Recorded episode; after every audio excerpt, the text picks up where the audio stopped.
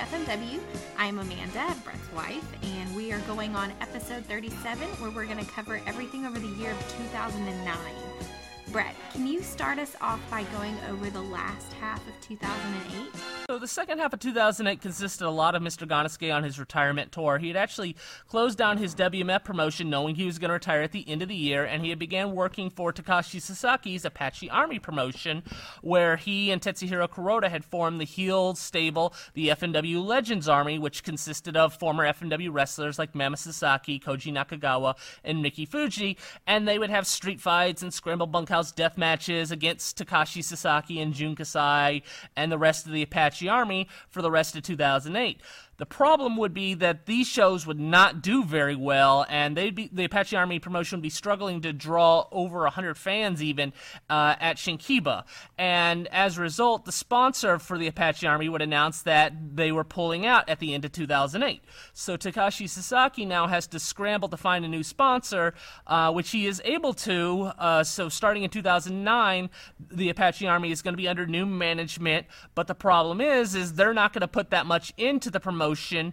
Um, you know, they're not going to put that much money or anything like or any resources, and so the Apache Army is going to only be able to run one time a month, small shows, small roster, not that much of a budget, and um, Takashi Sasaki is literally just keeping this promotion alive for um, his small roster to continue to have a job, essentially. So um, the Apache Army is going to keep going, and Takashi Sasaki is going to hope to find something that works here. Um, and you know he's going to come up with his own new plans. So this Apache Army is going to be a lot different uh, in 2009 than what was going on in 2008. Big Japan would run at Korakuen Hall on January 2nd with Yuko Miyamoto as their new champion. Can you go over his match on the show?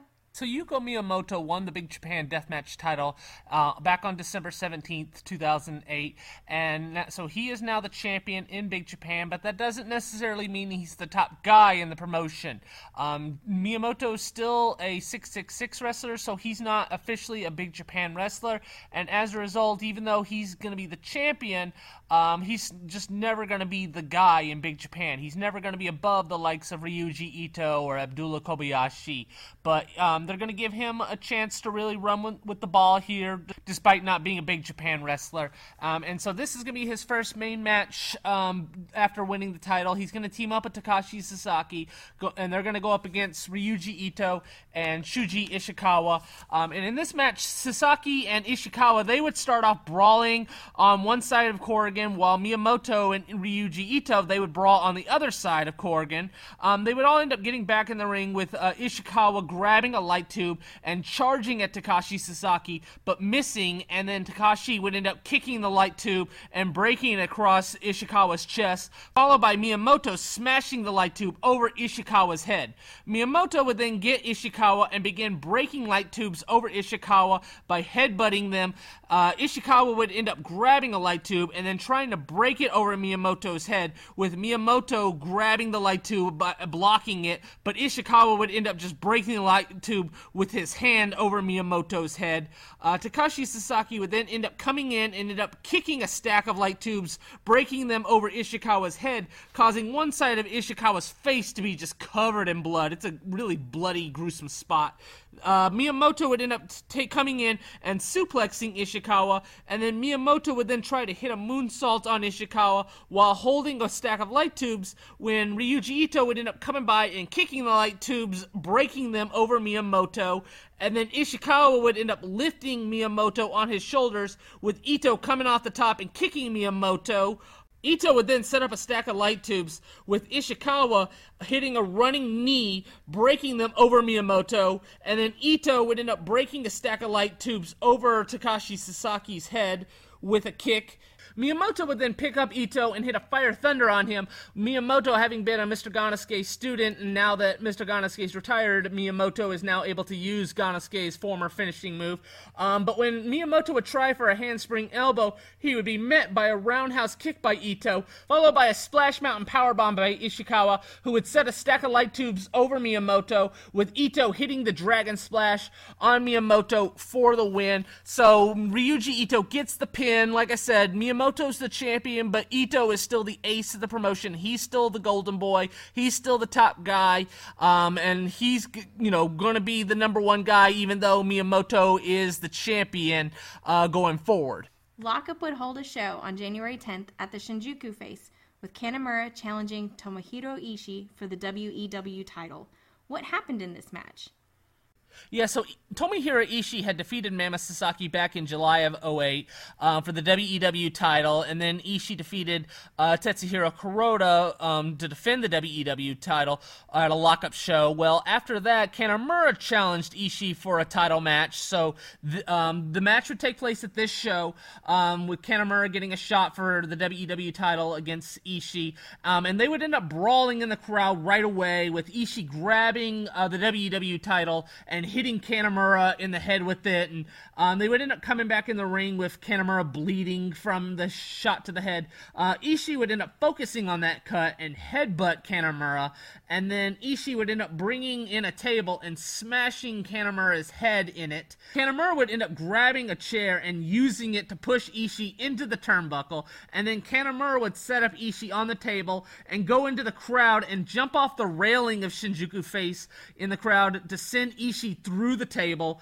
Uh, Kanemura would then end up using a piece of that broken table to cut open Ishii, and eventually uh, Kanemura would end up kicking Ishii low. Kanemura would go to hit Ishii with the broken table piece, but Ishii would kick Kanemura and then begin smashing Kanemura's head with the table piece. Ishii would then end up hitting a brainbuster on Kanemura off the top rope. Um, would end up coming back and grabbing Ishii and hitting a Death Valley bomb on a stack of chairs, but Ishii would end up coming back himself and hitting a brainbuster on those stack of chairs. Uh, would try rolling Ishii up with a small package, but Ishii would end up countering and hitting a lariat on Kanemura to get the win, so Ishii defends the WEW title against Kanemura. Ishii would then go to cut Kanemura's hair with a pair of scissors when Yusaku Obata would try to make the save for Kanemura, Obata being one of Kanemura's allies, but he would end up getting slapped by Ishii and sent out of the ring. Um, and then Ishii would end up cutting the back of Kanemura's hair until Kuroda would come in and make the save. Um, Obata would come back and just begin attacking Ishii as Ishii was leaving the ring, and Obata and Ishii would go face to face with one another. Obata being really upset that uh, what Ishii had done, and then disrespect him by just just throwing him out of the ring like that and slapping him. Um, so Ishii ends up successfully defending the WEW title against Kanemura here, and after this, uh, the WEW title would pretty much just go dormant here for the next two years. Um, Ishii would still be champion, but he's not going to defend it. He's not going to bring the belt to the ring, or it's not even going to be acknowledged that he's champion uh, going forward here um, for the next two years. And like I said, the belt is pretty much just forgotten uh, until 2011. The Apache Army would start up under a new sponsorship on January 16th at Shinkiba. Can you go over the show? Yeah, so I talked about earlier how the Apache Army had new sponsorship um, starting in 2009. So the promotion's under new management, and you know it's going to be a little different than what it had previously been. One in, one thing is um, they're now selling DVDs for the shows. The 2008 Apache Army had no DVDs released for the promotion. Uh, second thing is um, they've adopted a new theme song at the start of the show, um, and it's going to be the old A Team theme song from the 80s, the TV show. Um, so you know apache army starts with the letter a so this is the a team um, and at the beginning of the show um, all the apache army members come out to the ring so kamui the winger tetsuhiro kuroda jintaro mammoth sasaki takashi sasaki and jun kasai all come out to the ring to you know uh, as an introduction to the new apache army start fresh start uh, the new year the new apache army and this show would announce a crowd of 150 fans. So this is promotion is not setting the world on fire right away by any means. Um, I mean, it's probably what they're expecting at this point, but you know, at, right now the Apache Army is at a very low point um, as far as interest with the fans. One of the matches on the show is Ricky Fuji and Koji Nakagawa. They were part of the old FMW Legends Army team um, back in the 2008 Apache Army. Well, they're still going to get booked here on these shows, um, kind of as a tag team. They're going to go up against the Winger and Jintaro on this show, and Ricky and Nakagawa they would end up doing double kamikazes on Winger and Jintaro together. Uh, Ricky would end up going for a DDT, but Shintaro would end up making the save with a clothesline to Ricky, helping out the winger. Um, Ricky would then end up delivering a Hurricane Rana, um, but the winger would end up reversing it and getting the win on Ricky Fuji. So Winger and Shintaro, they're gonna they're gonna be kind of pushed here as kind of the second act um, behind the Takashi Sasaki Jun Kasai um, group. The semi-main event would be Mammoth Sasaki and Yoshihito Sasaki taking on Tetsuhiro Kuroda and Gosaku Goshogawara. You know, the FMW Legends Army team uh, are has disbanded, um, but you know there's still a bunch of former FMW wrestlers on the card here, um, and so they have an all FMW match here. I'm guessing if Gannosuke hadn't retired, he'd probably be in uh, Gosaku's spot in this match. Um, they would all end up brawling all over the building to start the matchup. Uh, Gosaku would end up pulling out a knife and using it to cut open Mammoth.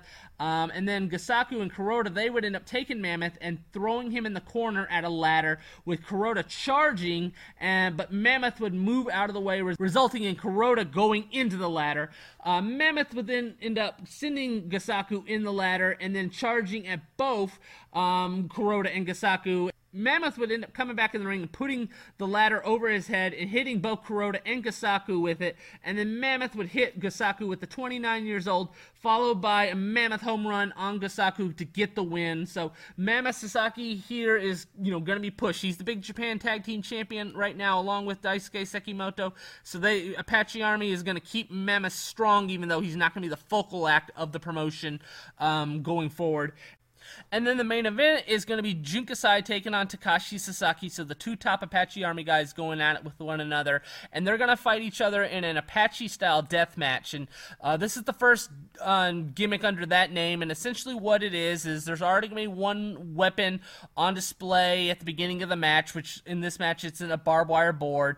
Um, but eventually more weapons are going to be used, brought out during the match. And Freedoms actually does this now. Um, it's called an, a plus alpha death death match where it's pretty much just mystery weapons getting brought in during the match, and that's what this is going to be. Kasai would end up tossing the barbed wire board right at Takashi Sasaki's face. Uh, Kasai would then try to send Sasaki into the barbed wire board, but Sasaki would end up reversing it and sending Kasai into it instead. Uh, Sasaki would then try to suplex Kasai into the barbed wire board, but Kasai would end up uh, dropping Sasaki on it.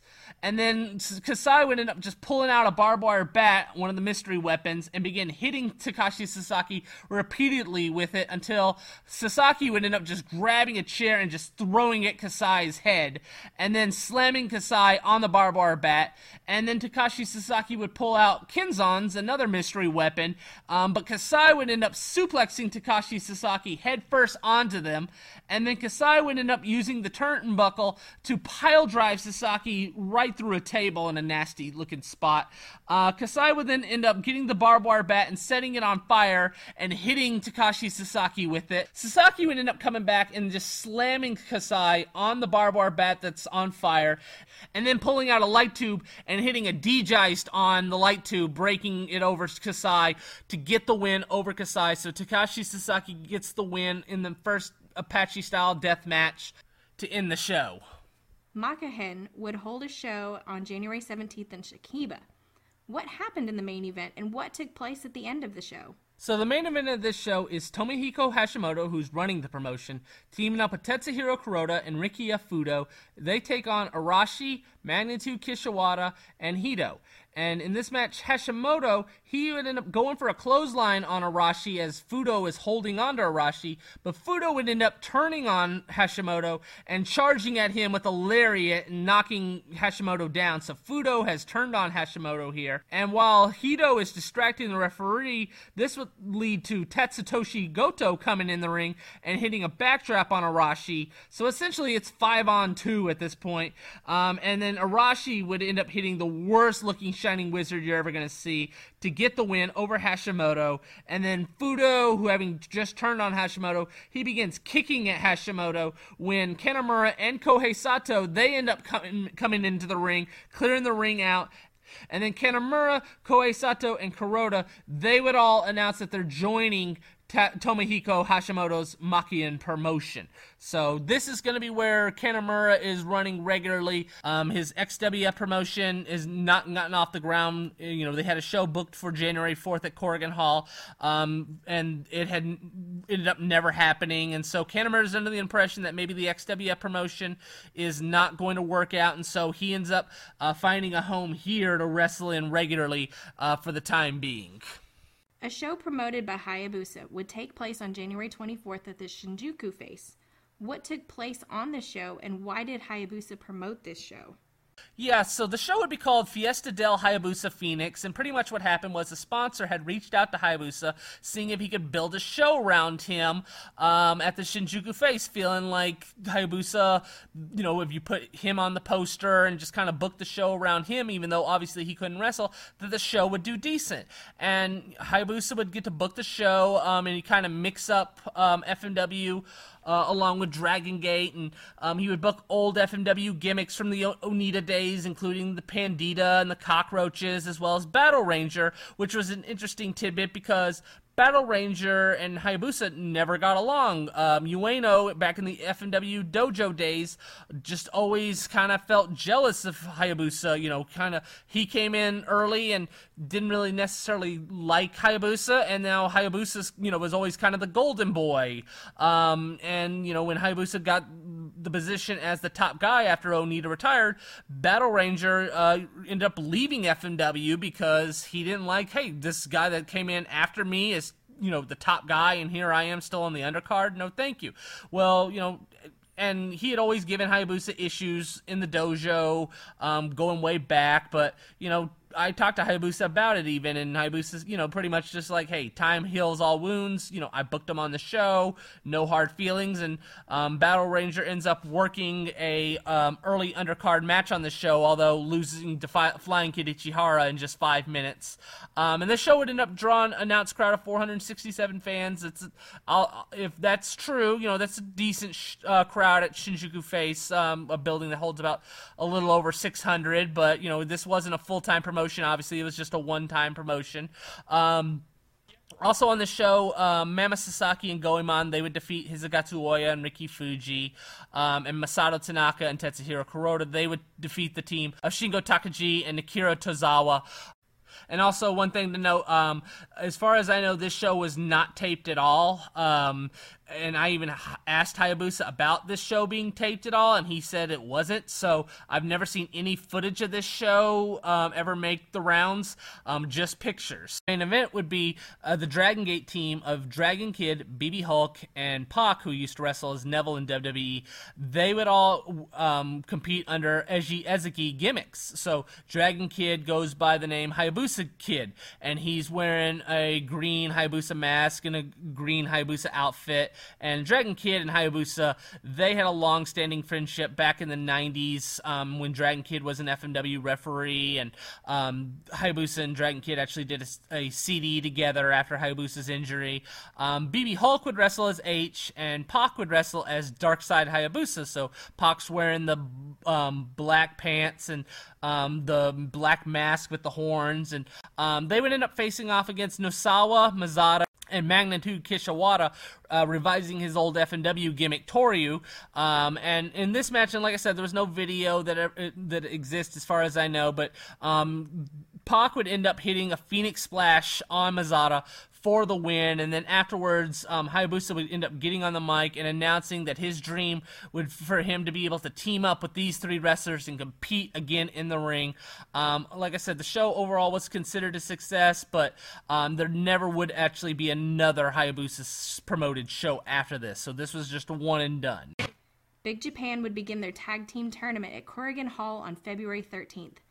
Do you mind going over the top matches on the show? So Mama Sasaki and Daisuke Sekimoto, they're going to enter into the Big Japan Tag Team Tournament as the Big Japan Tag Team Champions. They're going to take on the team of Ryuji Ito and Shuji Ishikawa in this tournament match. Um, Ishikawa would end up grabbing a hold of Sekimoto by his arms and begin giving headbutts to Sekimoto before delivering a double arm suplex to him.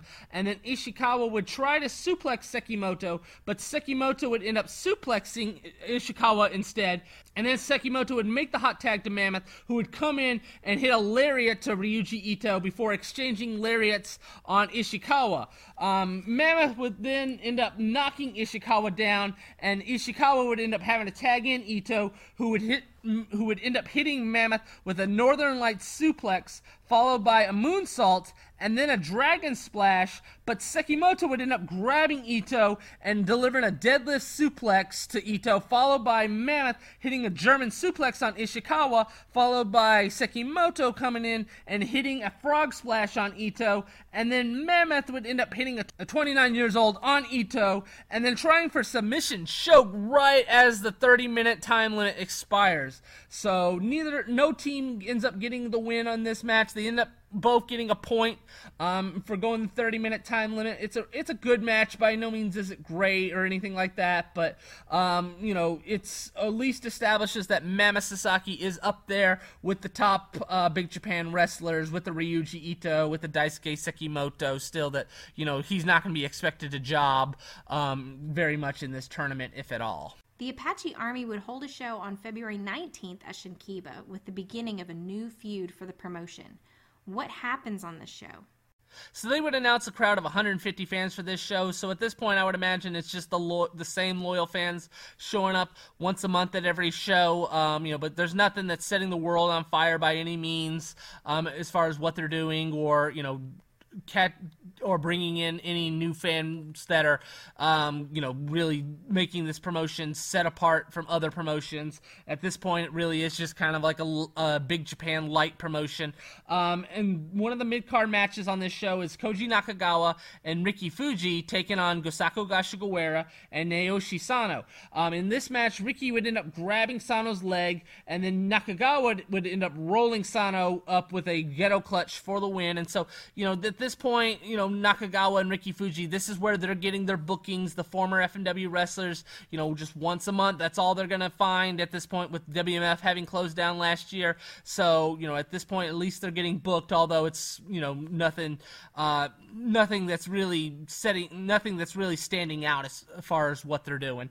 Um, and then the semi-main event of the show is Mammoth and Tetsuhiro Kuroda. They're gonna take on the the, the team of the Winger and Jintaro, and they would end up brawling up the bleachers right at the start of the match, and Mammoth would end up grabbing a hold of Shintaro with Kuroda running through Shinkiba, uh, with Shintaro eventually moving out of the way and Kuroda running into Mammoth, and then all four would end up getting back in the ring with Mammoth hitting a chokeslam on the winger, with Shintaro throwing Kuroda into Mammoth to make the save, and then Mammoth would end up coming back with a hard lariat on Shintaro, but the winger would end up kicking Mammoth low, and then Shintaro would end up chop blocking Mammoth, and then putting him in the figure four with Kuroda coming in to make the save for Mammoth.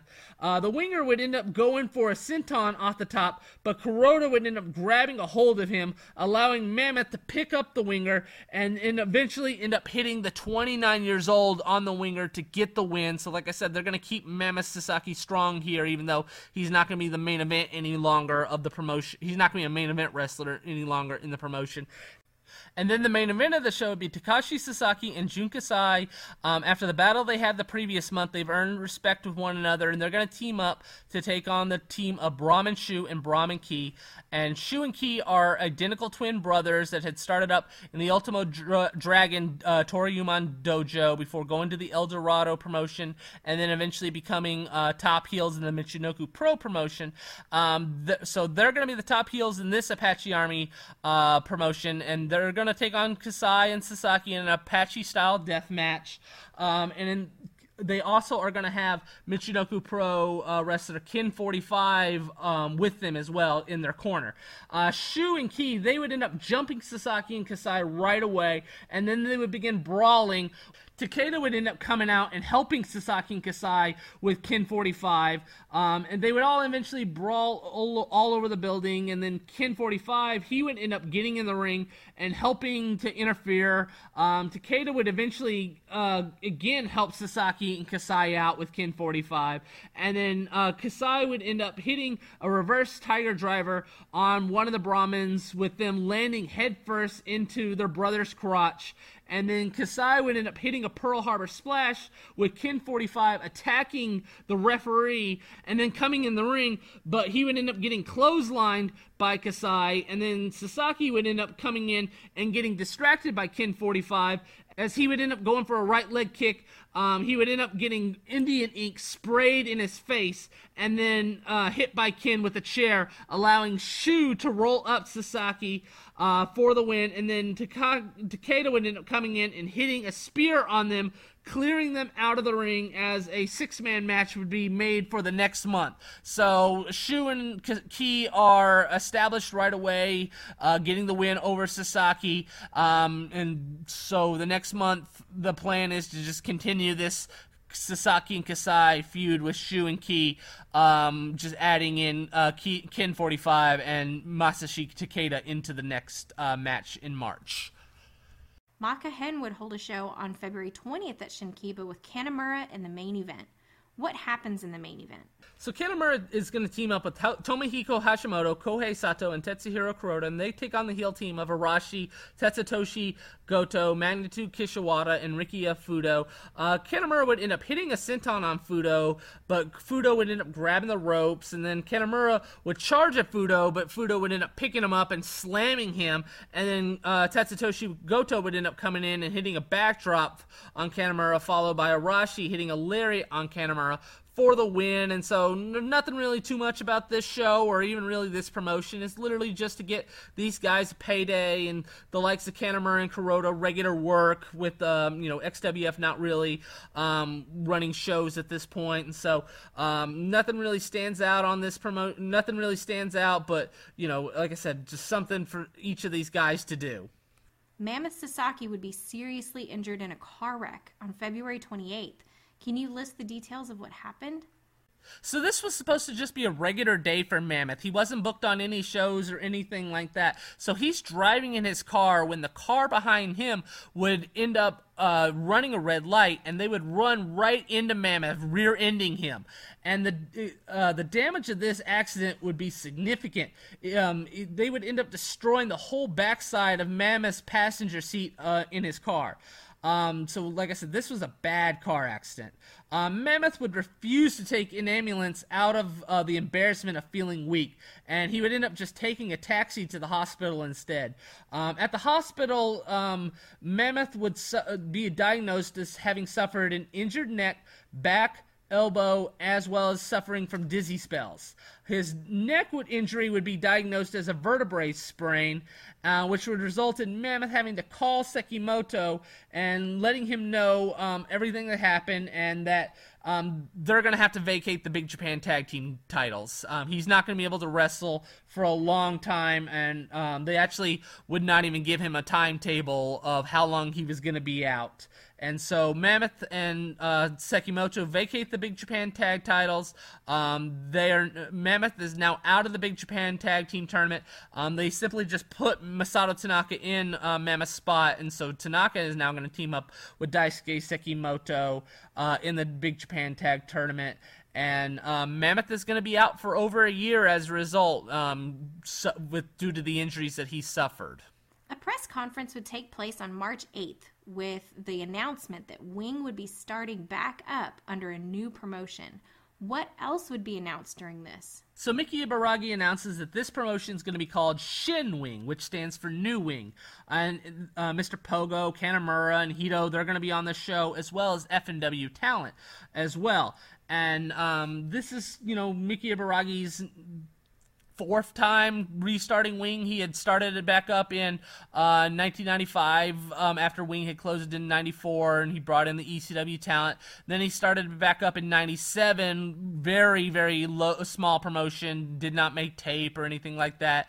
And then he had started it back up in 2001 and had given up um, after a couple shows, and so here's his fourth attempt at it. Um, he's gonna, you know, the first show is gonna be at Shinkiba.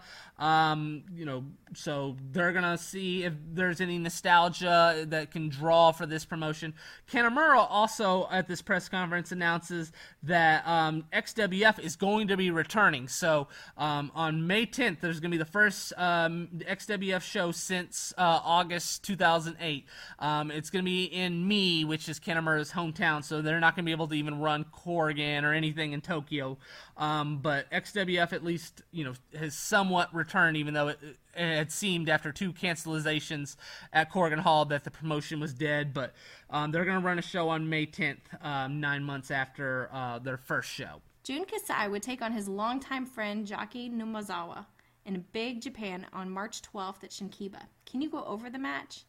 Yeah, so this is going to be a scaffold death match between Jun Kasai and Jaki Numazawa. And early on, they uh, get on top of the uh, scaffold, and Kasai tries to slam Numazawa off the scaffold, but Numazawa would end up kicking Kasai low and then hit a Michinoku driver on Kasai through two tables in an awesome looking spot. Uh, Numazawa would then set up light tubes in the corner, but as he would charge at them, Kasai would end up moving out of the way, and Numazawa would end up going through the light tubes instead.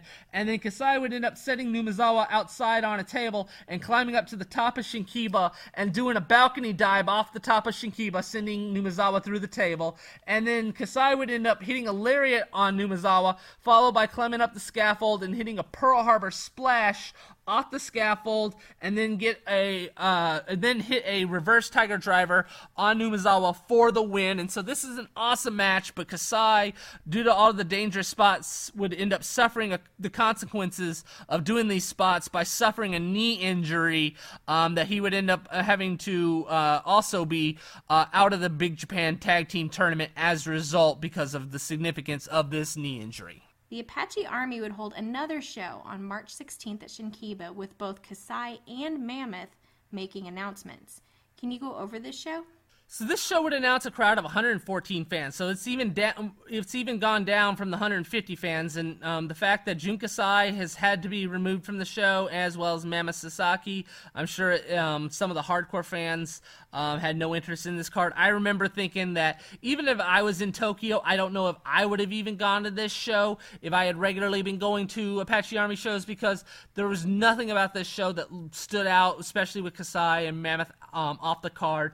Um, start the show, uh, Mammoth and Kasai would come to the ring and announce um, their updates of their injuries. Mammoth would be in a neck brace, um, stating that he was going to be out for a long time um, and that he obviously was not going to be able to wrestle the winger who he had, was scheduled for a chain match on the show. And then Kasai would get on the mic and let the crowd know that he would be out for two months due to his knee injury and that he's going to be out of the uh, six man main event match on the show.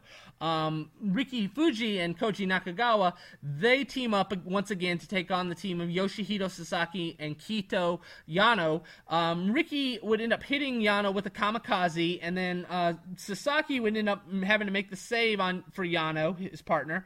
Uh, Nakagawa would end up clearing the ring of Sasaki, and Ricky would end up going for a DDT, but Yano would end up sending Ricky into the turnbuckle and then hit a lariat on him, but Ricky would end up kicking uh, Yano and then hitting a DDT on him for the win. So Nakagawa and Ricky uh, win the opening match on this show.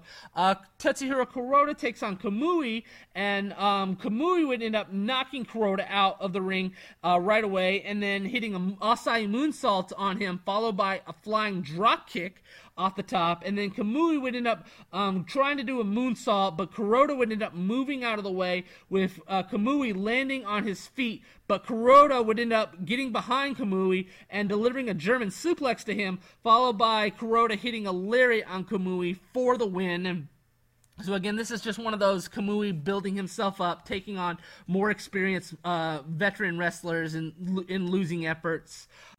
Daisuke Sekimoto would then take the place of Mammoth Sasaki in the chain death match against the Winger. Uh, the Winger would end up throwing Sekimoto over the top uh, with the chain, um, with Sekimoto skinning the cat and bringing himself back in the ring and spinning the Winger around and then hitting a spear on the Winger. Um, the Winger would then try to uh, throw powder at Sekimoto, but Sekimoto would move out of the way and the Winger would end up throwing the powder in the referee's face instead.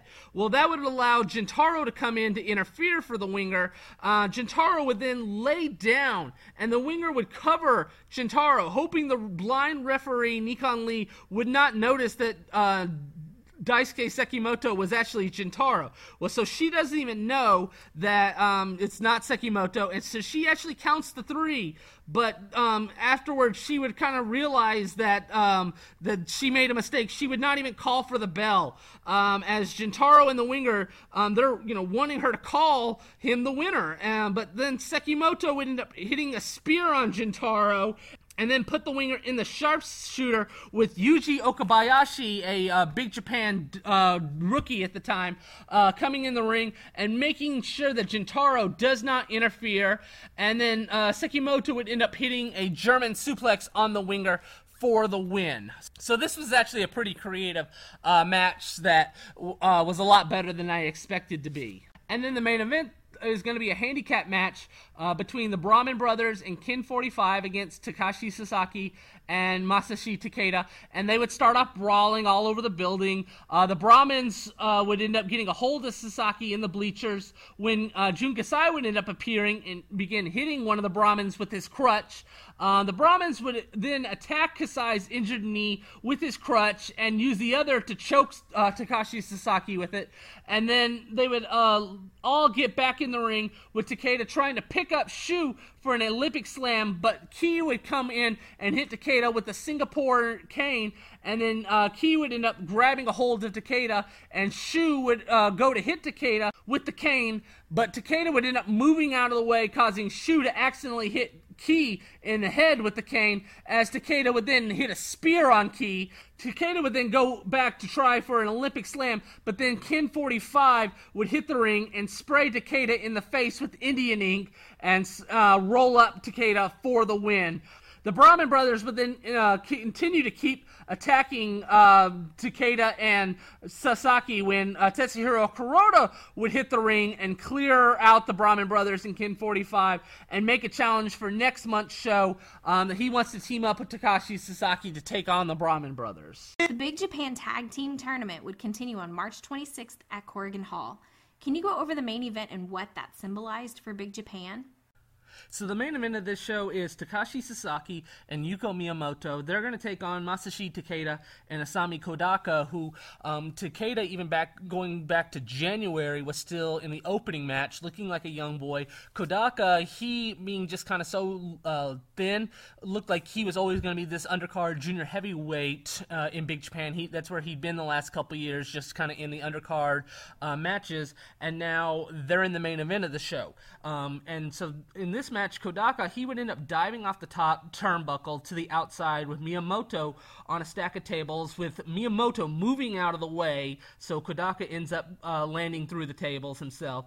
Uh, and then Sasaki and Miyamoto, they would end up tossing Takeda into a barbed wire board, and then Sasaki would end up charging with a light tube, um, but Takeda would end up spearing him and breaking that light tube across uh, Sasaki's body.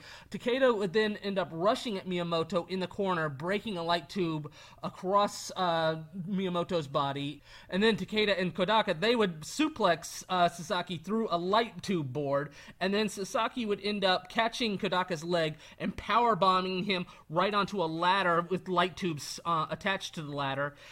Takashi Sasaki would then kick a light tube, breaking it over Kodaka's head, followed by Miyamoto hitting a moonsault while holding a stack of light tubes on Takeda, but Kodaka would end up making the save for Takeda. Miyamoto would then put a barbed wire board over uh, Takeda and climb up the ladder with Takeda um, getting up and actually placing the, the barbed wire board over uh, Takashi Sasaki, and then Takeda would climb up the ladder and suplex Miyamoto off the ladder onto the barbed wire board um, that had been placed over Takashi Sasaki. and then Takeda would end up hitting Miyamoto with a German suplex for the win. So Takeda and Kodaka get a big win over Miyamoto and um, Takashi Sasaki. Takeda having actually pinned the Big Japan Deathmatch champion, and so again, this is just kind of the the really the, the beginning of a new movement in Big Japan. The elevation of the younger wrestlers. Um, you know, Takeda at this point is only 23 years old. You know, Kodaka's in his early 20s or so as well. You know, so they're getting pushed at finally at the top of Big Japan, and there's like I said, uh, just kind of this new movement as far as the younger wrestlers being able to do things that the Shadow WXs um, and the older Big Japan wrestlers couldn't do, and so. Um, you know, and this is kind of what has turned into Big Japan today. 2009 was a very important year, and this was the very beginning of this new movement. And so the fact that two young guys, you know, just uh, just got a huge win um, over um, over as two established guys. You know, it's like I said, just kind of a uh, impactful moment in Big Japan, and we're gonna go over it more here in this episode. How you know there is a, definitely a youth movement on and a uh, desire to push the younger wrestlers um, for the future. Makahen would hold another show on March 27th at Shinkiba. What took place in the main event? Yeah, so on this show, it's uh, Gentaro and Tetsuhiro Kuroda teaming up to take on Hito and Daisaku uh, Shimoda. I've talked about Shimoda in the past. He's pretty much just been uh, a wandering uh, independent wrestler in Japan um, the last couple years. Um, in this match, Hito would end up pulling out his scissors and begin to cut open Kitamura's face. Uh, so he just begins uh, slicing Kitamura. Um, Kuroda would eventually end up hitting a Tekken cutter on Shimoda, which would cause him to fall into Kitamura's arms, with Kitamura then giving him a suplex followed by Kitamura hitting a senton on Shimoda for the win. And so again, you know, this is uh, a promotion. There's not really too much to it. It's literally just there to get everyone um, a, a, booking, to get everyone you know work, and um, there's nothing really too much standing out as far as this promotion. And as a result, there's not that much buzz around this promotion. Why most people probably don't even know this promotion even ever existed. Mobius would hold a show on April 4th at the Shinjuku Face with an Apex of Triangle tag title main event. What happened in this match? Yeah, so Masao Orihara is going to team up with Gentaro Kitamura and Dick Togo. They're going to challenge for the Apex of Triangle six man tag titles. They had lost it to the Nosawa, Masada, and Takemura team back in December, and so they're challenging for the titles once again. Um, Takemura, though, has uh, suffered a serious injury that um, pretty much ended his career. I think he only wrestled a couple more times as a result um, the last 10 years, but um, he's out as a result, and uh, Yoshihiro Takayama, he's going to take his place in this match. So it's going to be Nosawa Masada and Yoshihiro Takayama. In this match, Orihara would end up hitting a spider German suplex on Masada, but as he would end up laying on the turnbuckle, he would be met by a Takayama kick and would end up getting hit with a backdrop by Takayama. Uh, Nosawa would end up hitting a Shining Wizard, but as he would end up going for a La Magistral, Orihara would end up sending him into the ropes, where Nosawa would be met with a broken table piece uh, shot to the head by Togo and then Orihara would then end up hitting a moonsault on Nosawa to win back the Apex of Triangle six man titles. So Kitamura, Orihara, and Togo won back the Apex of Triangle six man tag titles. Takashi Sasaki would promote a show for school children on April 14th at Shinkiba. Can you go over his match on the show? So this would be a free show put on by Takashi Sasaki promoting, um, you know, the interest of pro wrestling for school children. Um, on this show, um, Takashi Sasaki would team up with Kamui, and they would take on Gentaro and the Winger. Sasaki would end up brawling up uh, the bleachers with the Winger, with all the school children in the crowd screaming as uh, the two wrestlers are going, you know, fighting right next to them. Uh, Gentaro would end up grabbing a hold of Sasaki, but Sasaki would end up moving out of the way as the Winger would end up running into Gentaro. Taro, and then Sasaki would end up uh, taking a uh, broken table piece and smashing it over both Gentaro and the Wingers' heads, and then end up hitting a double clothesline on them, followed by hitting a D-Geist on the Winger for the win. And so, like I said, this was pretty much just a, sh- a free show to gain interest in the school children, you know, a novel thing. So this was just something, a novel thing for uh, Takashi Sasaki to do, to try and gain interest in the Apache Army promotion by going, hey, look, this is what we're providing. We're this small little promotion you know, you come here free, you'll, you might like what you see, you might come back, but um, obviously the crowds didn't really go up as a result of this um, publicity stunt. The Apache Army would hold their show of the month on April 17th at Shinkiba. Can you go over this show? So they would announce a crowd of 98 fans for this show. So they already are back to drawing under 100 fans for Shinkiba, um, kind of like what they were doing at the end of 2008. And you know, at the end of 2008, they lost their sponsor as a result of not doing well. And this new sponsor already has them on a short leash, only willing to promote one show a month in Shinkiba, knowing that hey, you know, this promotion might is a losing money promotion, and there's no real interest in the promotion. And um, so things are really right now scary for uh, the Apache Army, you know, especially right now with no Jun Kasai or Mammoth Sasaki, and it's already such a thin roster. Um, but on this show, uh, Koji Nakagawa would team up with the Winger, taking on Ricky Fuji and Gosaku Goshogawara, so they're kind of mixing up Ricky and Nakagawa here, um, having them face off against each other instead of team team up, and Ricky would end up trying to hit a DDT on the winger, with Nakagawa coming over and hitting a sunset flip on Ricky, and then picking him up for a kamikaze when Gosaku would end up kicking Nakagawa and trying to go for a choke slam, but Nakagawa would end up kicking him low and then rolling up Gosaku with the Gannosuke clutch for the win. So Nakagawa and Winger get the win in their match, and then Masashi Takeda would take on Ken 45 in a street fight, and in this match, the Brahman brothers would just end up interfering and attacking Takeda three on one as all three of them would end up uh, delivering a kick to Takeda in the head and then lift him up for a power bomb before eventually they would end up just laying him out and Ken 45 would end up getting the win. Um, and then uh, afterwards they would just continue to lay him out, just kicking Takeda when Takashi Sasaki and Tetsuhiro Kuroda they would end up rushing into the ring and the main event would just uh, take place right then and there. Um, they would end up all brawling all up in the bleachers at Shinkiba and then then eventually they would end up getting back in the ring with Ken 45 grabbing Kuroda's leg, and Kuroda would end up chasing Ken 45 all over the building after him. Um, Sasaki would end up going for a charging lariat, and then Ken 45 would end up grabbing his leg, followed by the Brahman brothers using a kendo stick um, and hitting Takashi Sasaki in the head.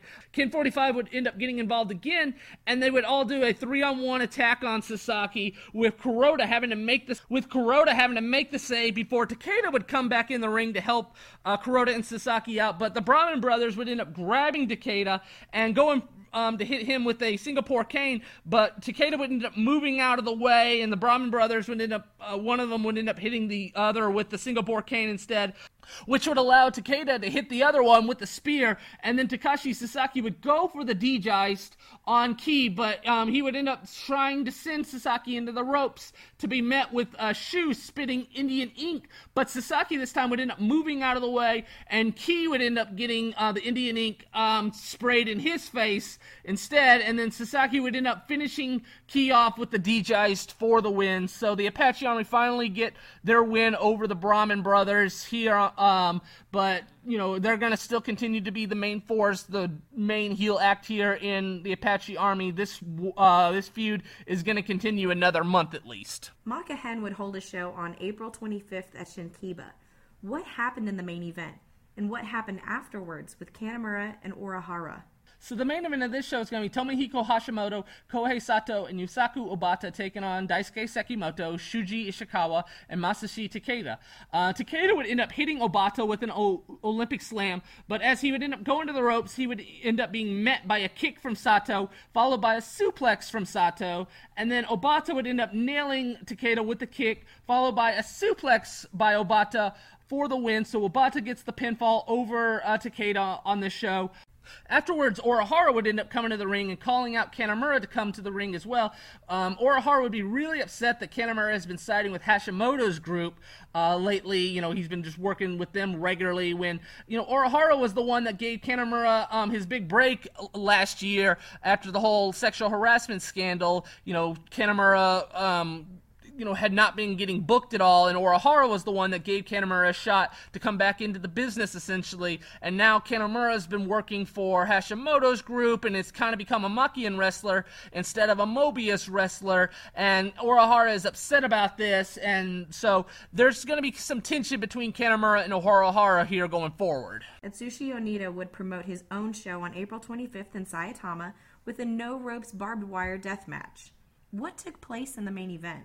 So this is going to be a no ropes barbed wire death match with uh, Sushi Onita teaming up with Katsunari, Toei, and the Winger, and they're going to go up against Ichiro Yaguchi, Shinigami, and the Shooter 2009. So I'm guessing it's just a uh, independent wrestler uh, wearing a generic shooter mask. Um, and in this match, Onita would end up grabbing Yaguchi and taking him across the building, eventually just throwing him at the entrance door of the building. Um, Onita would end up coming back in the ring and begin smashing Yaguchi, Shinigami, and the shooter over the head with a broken table piece. And then Onita would end up throwing Shinigami into the barbed wire and then hitting a Thunderfire powerbomb on the shooter for the win. And so this is just kind of get Onita, um, you know, this is probably his first match of the year. He's not really wrestling that much. He's only promoting a show every so often. At this point, his main focus is actually to get back into politics. Um, even after everything he had um, encountered uh, just two years earlier in 2007, getting you know kicked out of the uh, Japanese Senate, he now um, wants to become a the governor essentially of Nagasaki. So he is going to um, you know focus on politics here going forward forward. Um, not really wrestled too much um, here um, for the first half of 2009.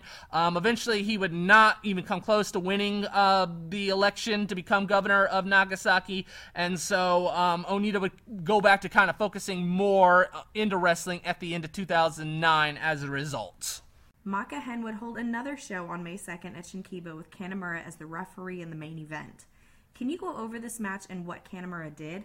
So in this match, it's going to be Tomohiko Hashimoto taking on Masao Orihara, with, you know, due to the conflict that Orihara had with um, Hashimoto and Kanemaru kind of siding together more. You know, now they're going to um, have make a match out of it. Well, they would end up brawling uh, in the crowd at first before Orihara would end up grabbing a chair and hitting Hashimoto with it, and then he would go to smash Hashimoto over the back with the chair, but Kanemaru would end up grabbing the chair from Orihara.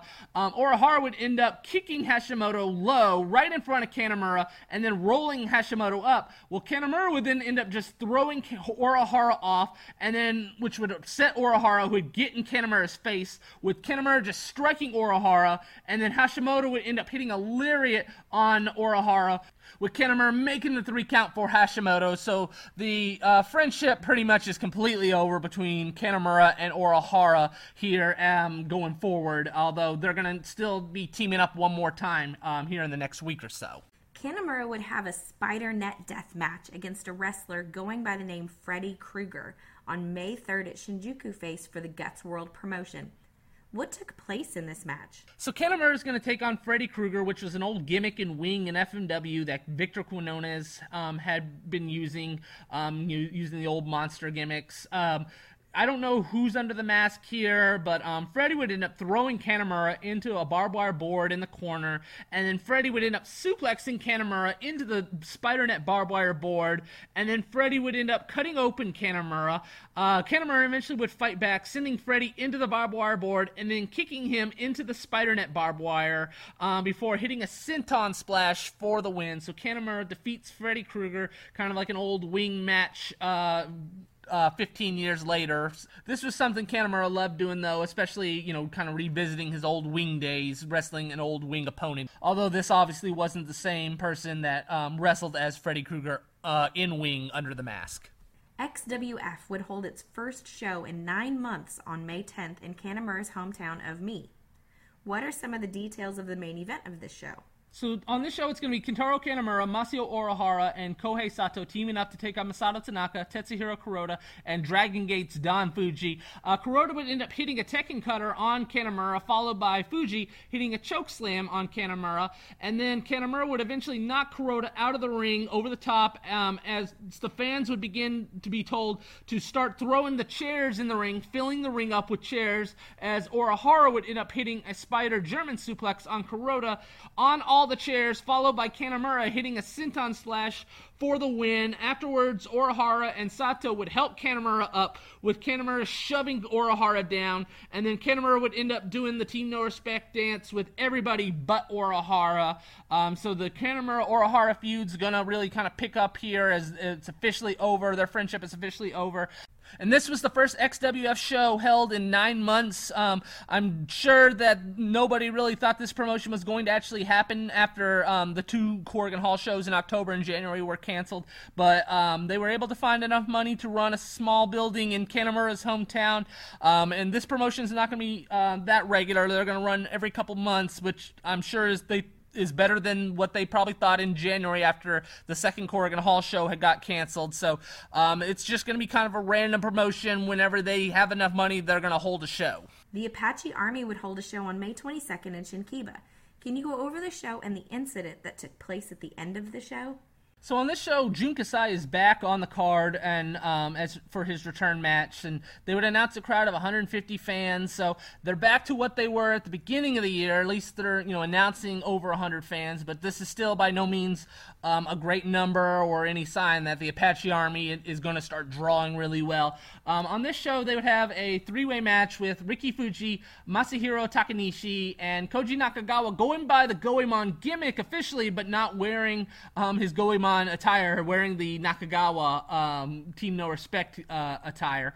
In this match, Ricky and Nakagawa they would end up going at it, while Takanishi would just watch uh, while on the top rope, and then uh, eventually Takanishi would see an opening and grab Nakagawa's leg and pull him out of the ring. Uh, Nakagawa would end up coming in and helping Ricky as they would both hit kamikazes on Takanishi. Ricky then would tell uh, Nakagawa to go to the top rope to hit a swanton bomb on on Takanishi, but um, as he would go to the top rope, Ricky would end up hitting a DDT on Takanishi and get the win. So it was uh, Ricky pretty much fooled Nakagawa into uh, making sure that he was away from the pinfall so Ricky could take advantage and get the win.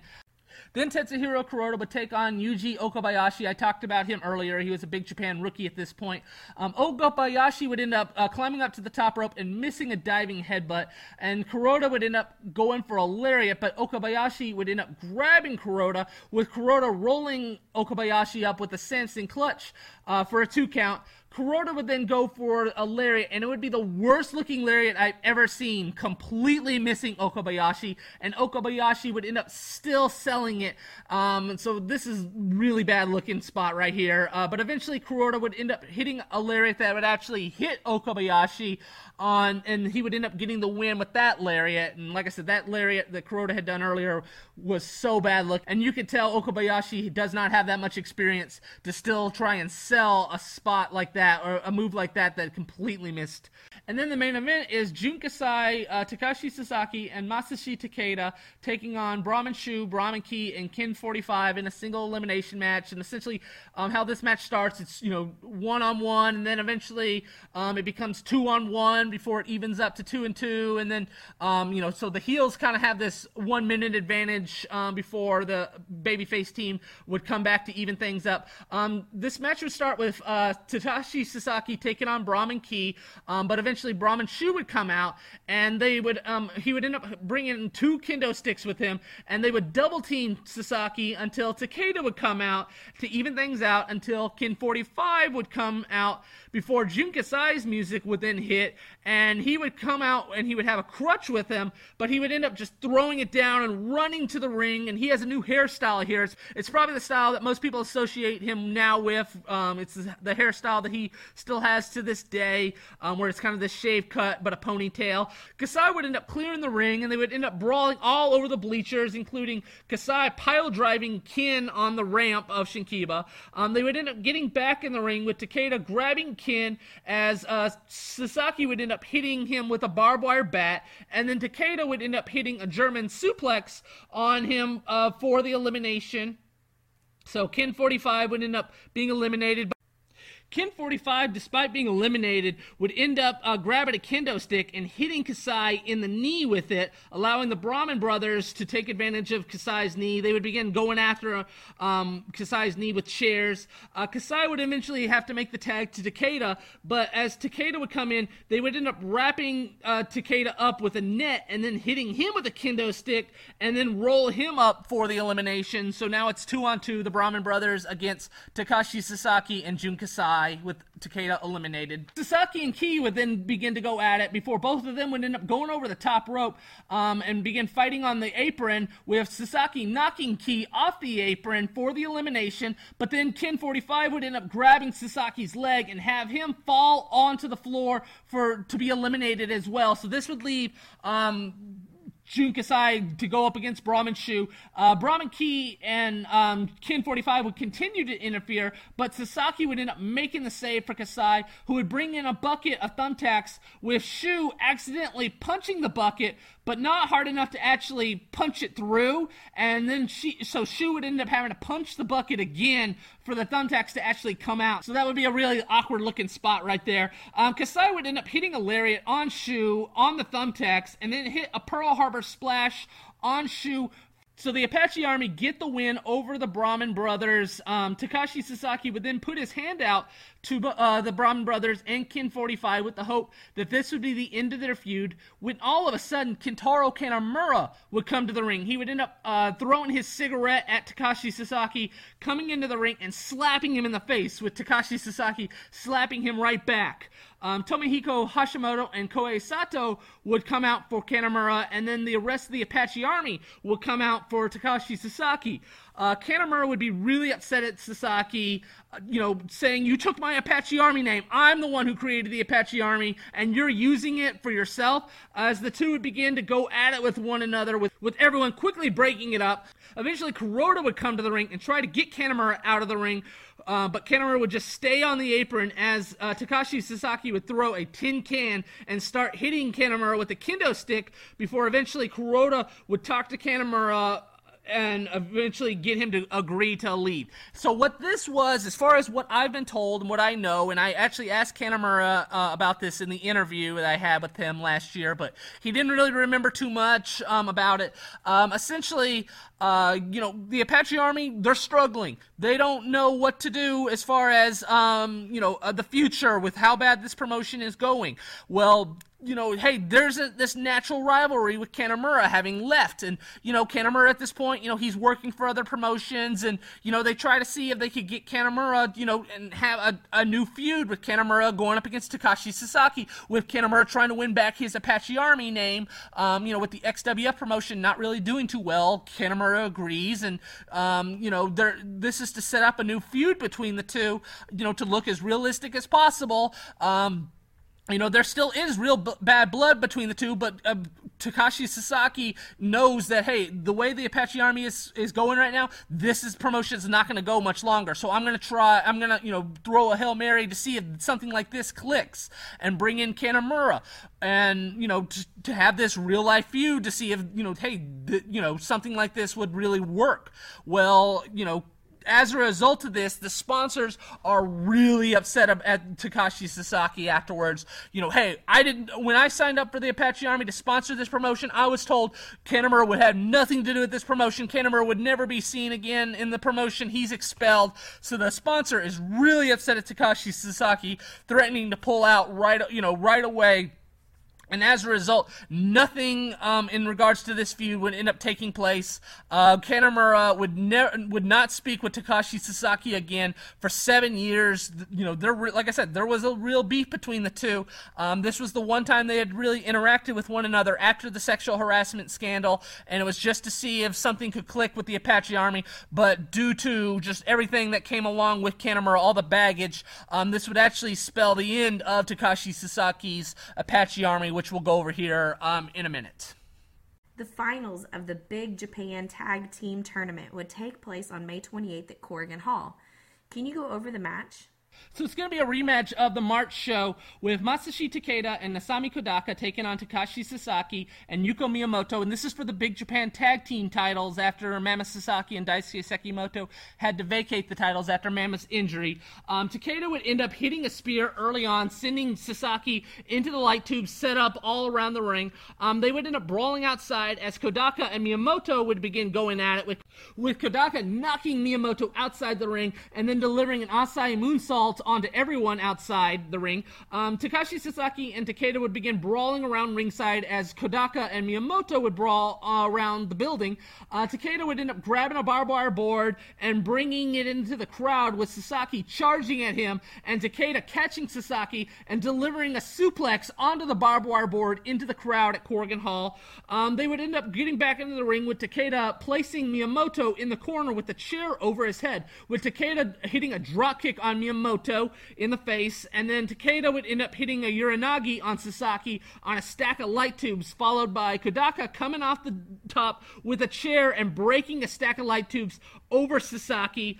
Sasaki would then come back with a lariat on Kodaka, followed by hitting a D-Geist on a huge stack of light tubes, with Takeda having to make the save for Kodaka, and then Sasaki would end up taking another huge stack of light tubes and kicking it and breaking it across Kodaka's head, with Kodaka kicking out and the fans screaming for Kodaka. This, the crowd is hot. There is electricity in the crowd with how much they are into this awesome match. Uh, Miyamoto would end up hitting a Fire Thunder on Kodaka, but the 30 minute time limit would expire before he would be able to make the pinfall. Um, the referee would then call for overtime as Sasaki and Miyamoto would go after Kodaka, including Miyamoto hitting Kodaka with the Fire Thunder and a moonsault, but Miyamoto would then go for another moonsault, and Kodaka would end up moving out of the way and tagging in Takeda, who would end up delivering a slam on Takashi Sasaki, and then Takeda would end up breaking the barbed wire board over Takashi Sasaki and suplexing Miyamoto on the barbed wire board over Sasaki, and then Takeda would end up uh, escaping a Gannosuke clutch from Miyamoto, and Takeda would end up hitting a German suplex on Miyamoto for the win. So Takeda and Sami Kodaka, they win the tag team tournament, they win the Big Japan tag team titles. This is an awesome match. The crowd is hot. Like I said, there was a new movement in Big Japan where the uh, youth movement and you know the younger guys, the early 20 guys that are willing to do this, that are willing to have great matches, that are willing to put their body on the line, they're going to be pushed here to the top. And like I said, Takeda was uh, was an opening match guy at the beginning of the year in January 2009, and here we are in May, and now he and Isami Kodaka, who you know have been in the undercard for years, they are now top guys in the promotion, having won the Big Japan tag titles in an awesome match. And Big Japan is now catching fire with having awesome match after awesome match main event Korakuen Hall, and this would be one of the best matches in an awesome year of 2009 for Big Japan. The new Shin Wing promotion would start up on May 29th at Shinkiba. What took place on this show? So this would be the return of Wing. I talked about it earlier. How this was kind of you know Miki Ibaraki's uh, l- pretty much his last chance to be able to bring Wing back. Um, they would announce a sellout crowd at Shinkiba, and so you know they're not going to be able to run Korakuen Hall or anything like that, but they can do well in a small building like Shinkiba. Um, they would have a FMW versus Wing match with Masato Tanaka and Tetsuhiro Kuroda taking on Hideki Hosaka and Katsunari Toye in a Falls Count Anywhere match. Um, they would end up uh, starting off by brawling all over Shinkiba. Uh, Tanaka would end up fighting with Hosaka up into the seats and then trying to roll him up while uh, Kuroda would end up taking Toye up the bleachers before hitting a clothesline on him, sending him into the seats. Um, they would end up getting back in the ring with Hosaka hitting a Hurricane Rana on Tanaka before sending him out of the ring and hitting a tope on him.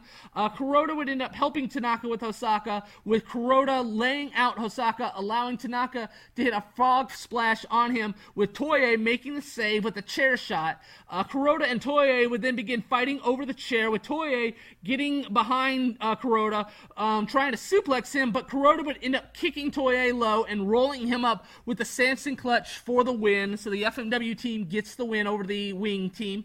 Um, and then and then the main event is Mr. Pogo teaming up with Magnitude Kishiwada, going by his old Toryu gimmick, um, wearing the old mask. And they're going to go up against Kanemaru, going by his old Wing Kanemaru name. And he's going to team up with Hito. And this is going to be a scr- scramble bunkhouse death match. So the bat is in the ring with both teams having to wait uh, to the 10 count to be able to run into the ring. Well, Hito would end up grabbing the bat before the announcer would end up finishing the countdown. And Hito would end up hitting Pogo with the barbed wire bat. And then Hito would end up attacking Pogo with it outside the ring as Kanemaru and Kishiwada would begin fighting in the ring. They would eventually end up swapping with Kanemaru and Kishiwada. They would begin brawling outside the ring as Hito uh, would continue to hit Pogo with the bat inside the ring. Kanemaru would then end up coming back in and helping Hito out with the barbed wire bat on Pogo. Uh, and Kishiwada would end up brawling outside Shinkiba and Mr. Pogo would end up taking out his sickle and using it on Hito. Um, Hito would end up kicking uh, the sickle, getting his scissors out and, on, and using them on Pogo. And then Kanemaru and Hito would end up taking Mr. Pogo's chain and wrapping it around Pogo's neck and trying to choke him out. But Pogo would end up pulling out his lighter fluid and uh, using it to shoot a fireball at Kanemaru and Hito, allowing Pogo to wrap uh, his chain around Kanemaru's th- neck and throwing Kanemaru over the top rope, with Kanemaru tapping out. So Mr. Pogo and Magnitude Kishiwada get the win in this Wing Revival match. Um, you know, I mean, it's a Mr. Pogo match in 2009, so I mean, it not going to be great, but this was probably as good as it's going to be. These guys are, you know, getting up there in age, especially Mr. Pogo. So the fact that you know they were able to have a uh, successful match, I would say, you know, it, like I said, it wasn't great, but I would say it was a good match overall, and so I would say consider this a success. But the problem with you know having a promotion that closed down 15 years ago, you know, to have all these guys that used to work for the promotion, they're going to be up there in age as a result. And so, you know, this right here, like I said, it's a good match, not a great match. You know, this is probably the as good as it's going to get as far as wing. And, you know, the first time and to have a nostalgia show like this, it's gonna you know draw as well as possible the first time, but coming back, it's not gonna draw as well, and that's what would end up happening with this promotion. They would run it in Shinkiba again in August and not draw as well. You know the the nostalgia act kind of d- starts to wear off, and um, you know Miki Ibaragi is hoping this this could be a promotion that runs three or four times a year. Well, there are issues that are to come up with this promotion that we're to talk about here in the next year or so. Ted Tanabe sadly passed away on June 15th. What happened and what was his legacy in Japanese wrestling? Yeah, so Ted Tanabe would pass away on June 15th. Um, it would actually be just two days after Mitsuharu Misawa had passed away in the ring, and that so that was the big story uh, coming out of mainstream media in Japan. Um, and just two days later, Tanabe ends up passing away in the ring while refereeing a match in uh, for Osaka Pro. Um, Ted Tanabe had actually refereed the very first FMW show. Um, he had refereed for Wing. Um, he had refereed the Atsushi Onita Great Sasuke Exploding Ring match in 1994. He's probably best remembered for uh, being a referee in Michinoku Pro. For majority of the 90s, but he also uh, would referee uh, FMW in 1997, 1998, and then eventually uh, he would end up uh, ending his career uh, as the referee in Osaka Pro. Um, he would end up dying from having a heart attack, like I said, while refereeing a match uh, in Osaka Pro. Um, they would hold ceremonies for him afterwards for Kaientai Dojo, uh, Michinoku Pro, Osaka Pro, Apache Army would have a 10 bell salute as well. Um, they would there's footage of Shinzaki crying um, during the Ten Bell salute um, that Michinoku Pro had for Tanabe. Um, Shinzaki and Tanabe were really close friends. So was Sasuke and uh, Tanabe. Um, I mean, it's a really sad thing. I, I would say Ted Tanabe is my favorite referee of all time, and um, you know, it's sad that you know he ended up passing away so young in the ring, you know, and like I said, he passed away just two days after Misawa had died in the ring, and so, um, you know, the story was kind of you know his passing was kind of um, looked past because you know Misawa passing away was such a big deal that you know it, it kind of got overlooked the fact that someone else died just two days later in the ring as well. So, like I said, really sad. Um, you know, Tanabe was really close friends with a lot of the wrestlers, and um, I mean, like I said, he was a great referee, both serious and doing comedy matches. Mobius would run another show on June 21st at Shinjuku Face, with the Orihara and Kanemaru feud continuing. What happened in the main event? Yeah, so Kanemaru is going to join the heel side here after turning on Orihara. So he's going to team up with Tatsutoshi Goto and Hito, and they're going to go up against Masao Orihara, Dick Togo, and Tomohiko. Um, Kanemaru would end up jumping off the top turnbuckle in this match, sending Orihara through table, and then Orihara would eventually end up coming back and hitting a Michinoku driver on Kanemaru.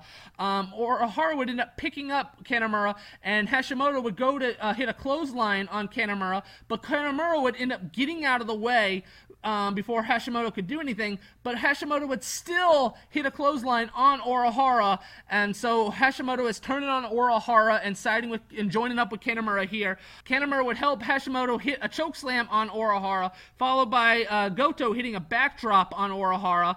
eventually, a Mobius mass wrestler, who I don't know the name of, he would come in and make the save, allowing Orihara to hit a spider suplex, followed by uh, a Dick Togo senton splash, and Orihara would then end up hitting a moonsault on Hito for the win. So even though he got turned on in the match, Orihara still manages to pick up the win uh, in this match. And then afterwards, Hashimoto and Goto would end up attacking Orihara afterwards. So Hashimoto now is full on heel as well, as long along with Kanemaru and Goto. And so at this point, really the baby only baby faces in this promotion are are Orihara and Dick Togo and this mass uh, Mobius wrestler who I don't even know the name of. The Apache Army would hold a show on June 26th at Shinkiba. What happened on the show, and what was the big news afterwards that would come out following? So they would announce 210 fans for this show. I was actually at this show live. I don't believe there really was 210 fans, but they must have done a lot better than previously um, at the other shows to announce a number a lot bigger than what they had been announcing. Um, on this show, Ricky Fuji would team up with uh, Koji Nakagawa and the Winger, and they would take on uh, Yoshihiro Sasaki, Minori Sawa, and Kita Yano. Um, Ricky and Sawa, they would start off by exchanging chops with one another um, before Nakagawa and Yano, they would face off, and Nakagawa would end up placing Yano in a camel clutch. Uh, Yano would end up getting up and charging at the winger, but end up missing it and landing in Ricky's arms, who would end up uh, hitting Yano with a kamikaze as a result. Uh, Yoshihiro Sasaki would end up spearing Ricky, but Nakagawa would end up delivering a dropkick to Yoshihiro Sasaki's knees, followed by Sawa giving a shining wizard to Nakagawa. Yano would then end up rolling up the winger, but the referee would not be in position to count until the winger would be able to reverse that roll up for the win. So the Ricky Nakagawa and Winger team get the win. And then the main event is uh, Takashi Sasaki and Jun Kasai taking on Masashi Takeda and Gentaro. Uh, Kasai and Takeda, they would go at it first before Sasaki would end up getting tagged in and going at it uh, with uh, Takeda. And then all four would eventually end up going outside the ring with Gentaro and Sasaki tossing Jun Kasai and Takashi Sasaki into one another. Uh, Gentaro would end up climbing up the bleachers at Shinkiba and jumping off, landing on everyone. Um, they would end up getting back in the ring with Takeda holding Kasai as Gentaro would try to deliver a dropkick, with Kasai moving out of the way and Gentaro hitting Takeda instead. And then uh, Kasai would end up hitting a reverse Tiger Driver, followed by uh, Takashi Sasaki hitting a German suplex on Gentaro. Kasai would then end up hitting a Pearl Harbor splash on Takeda, and Sasaki and Gentaro would go at it with chops, with Sasaki laying a kick to Gentaro's head and then picking him up for the D-Geist, but Gentaro would be able to escape and then hit a backdrop on Sasaki for the win. So Gentaro and Takeda end up picking up the win, uh, with Gentaro pinning Sasaki. Um, afterwards, uh, Sasaki and Jun Kasai would hug. Um, you know, they've really kind of bonded over the last year running this Apache Army promotion and have become friends as a result. Um, this would not be told to the crowd, but afterwards, uh, Sasaki backstage would announce that the Apache Army promotion was closing down um, after one more show in August. Um, and what happened was essentially the n- new sponsor that they got in at the beginning of the year, you know, the shows are already not doing very well, they're losing money, and then you add in the fact that they brought in Kanemaru the month prior after they had promised that Kanemaru had been banned from the promotion. So the sponsor wanted nothing to do with this promotion. They're pulling out after one more show, you know, and it looks like the Apache Army is going to close down. I actually, um, you know, like I said, I was in Japan at this time period. I thought the Apache Army was going to close down and everyone was going to have to find a new promotion. And I actually asked uh, Takashi Sasaki about this at, you know, during this week, and you know, he had such sadness in his face when he's like, you know, when he's like, yeah, the Apache Army's closing down. You know, that's, I mean, all I could really talk to him about with the language barrier. But I mean, there was definitely, uh, you know, I could tell he was upset over the fact that this promotion was going to have to close down. You know, I mean, they were trying to do something with Kanemaru to see if it would spice interest, and it just ended up blowing up in their face. But like I said, you know, it might have been able to be okay, it might have been able to survive if the the promotion was doing well, but it wasn't. It was going back to what they were. It had gone back to what they were doing at the end of 2008 where they're losing money running these small shows, and that because they're not doing well at all. Maka would continue the Kanemaru Orihara feud on June 27th in Shinkiba. Can you go over the match? Yeah, so being in Japan at the time, I didn't even know about this show. Because I would have gone to it if I had known about it. But you know, being on the internet and being such a big FMW fan, I didn't even know this show was taking place at Shinkiba. But the main event of this show is uh, Kintaro Kanemaru and Hito taking on Masao Orihara and Tetsuhiro Kuroda. Orihara would end up hitting uh, with a clothesline and then tossing him out of the ring and then tossing uh, him onto a table. Um, Hito would end up having to make the save, but Orihara would end up hitting uh, Hito with a flapjack. And then Kuroda and Orihara, they would end up both trying to throw Kanemaru into the ropes when Kuroda would end up turning on Orihara with a lariat. So the week prior, Hashimoto had turned on Orihara. Now Kuroda is turning on Orihara. And Kuroda and Hito would end up picking up Kanemaru um, to deliver a super power bomb with Kanemaru getting the pin over Orihara. So again, you know, Orihara really has no friends here. Kanemaru keeps finding ways to, you know, trick Orihara, having people turn on him. Um, you know, and this is this actually would be the end of the feud as far as I know because I never saw anything else that would end up taking place as a result. Or At least if it did, it was so small that it did not even make um, any type of television in Japan. Big Japan would hold a show on June 29th at Korakuen Hall with the new tag team champions Masashi Takeda and Isami Kodaka taking on Jun Kasai and Jaki Numazawa. What happened in this match? So the main event of this show is going to be Jun Kasai and Jaki Numazawa challenging for the Big Japan Tag Team Championship against Masashi Takeda and Isami Kodaka in a fluorescent light tubes Iron Cage death match. And the Iron Cage um, that Big Japan actually had was originally FMW's, but after FMW uh, closed down in 2002, Big Japan actually would end up buying that same Iron Cage at a bankruptcy auction, and so they would uh, begin using it after FMW closed down. Um, in this match, all four would end up grabbing light tubes, and each would end up smashing them over each other's heads right away. Uh, Numazawa would end up setting up like he was going to powerbomb Kodaka through the light tubes set up in the iron cage, causing Takeda to try and hit a spear on Numazawa, who would end up moving out of the way, causing Takeda to spear Kodaka through the light tubes set up in the iron cage. Uh, Kasai would end up climbing up the iron cage, but both Kodaka and Takeda would end up climbing up the cage and deliver a double suplex to Kasai off the cage. Kodaka then would end up climbing up the cage and hit a double knee drop with a chair on Numazawa's head. And then Kato would end up climbing up the cage, but Numazawa would end up grabbing him and hitting him with the last ride power bomb. Kasai would end up pulling down his pants, and both he and Numazawa would end up pile driving Kodaka and Takeda on in the glass-filled ring. Kasai would end up placing a light tube on Kodaka and then climb up the iron cage and hit a Pearl Harbor splash on uh, Kodaka off the iron cage, with Takeda making the save by grabbing Kasai and hitting him with a German suplex. Kasai would then end up coming back and placing a light tube on the back of his thong and trying to hit Takeda with a hip attack, but Takeda would try to punch the light tube, um, but it would end up failing and he would uh, not be able to break it, and instead he would try to kick it as well, but he would, but he would end up failing to break that as well before Takeda would just give up and just pull it out of Kasai's thong, and then Takeda would end up grabbing a stack of light tubes and go after Numazawa with them, with Numazawa grabbing them, uh, with Takeda headbutting the light tubes and then hitting a German suplex on Numazawa for the win. So Takeda and Kodaka get the win to successfully defend the Big Japan Tag Team titles. I, I was at this show live as well, and the electricity in this building was amazing. It's one of the most, you know, it's not the greatest match I've ever seen live, but it is one of the most um, surreal matches I've seen live because of just how much electricity was in the building for that match, how crazy the crowd was. I'm sure it was the same way the month prior, and I've been to a bunch of Big Japan shows since, and I've never felt that electricity that I felt for this show. For like this time period, you know, the crowd is going crazy for these matches, especially Takeda and Kodaka, and you know, right now Big Japan is on a high, and um, you know, this high pretty much is going to take them going forward the next 10 years as a promotion that's known as a a very well done promotion. You know, Big Japan had a bad reputation the previous, you know, 15 years or so or 14 years as just this death match promotion where no not great wrestling is really taking place. But here you know, this time period with Takeda, with Kodaka, with Miyamoto, with Kasai, with Takashi Sasaki having great matches, they're going to change the image of Big Japan over, for the next 10 years as a result.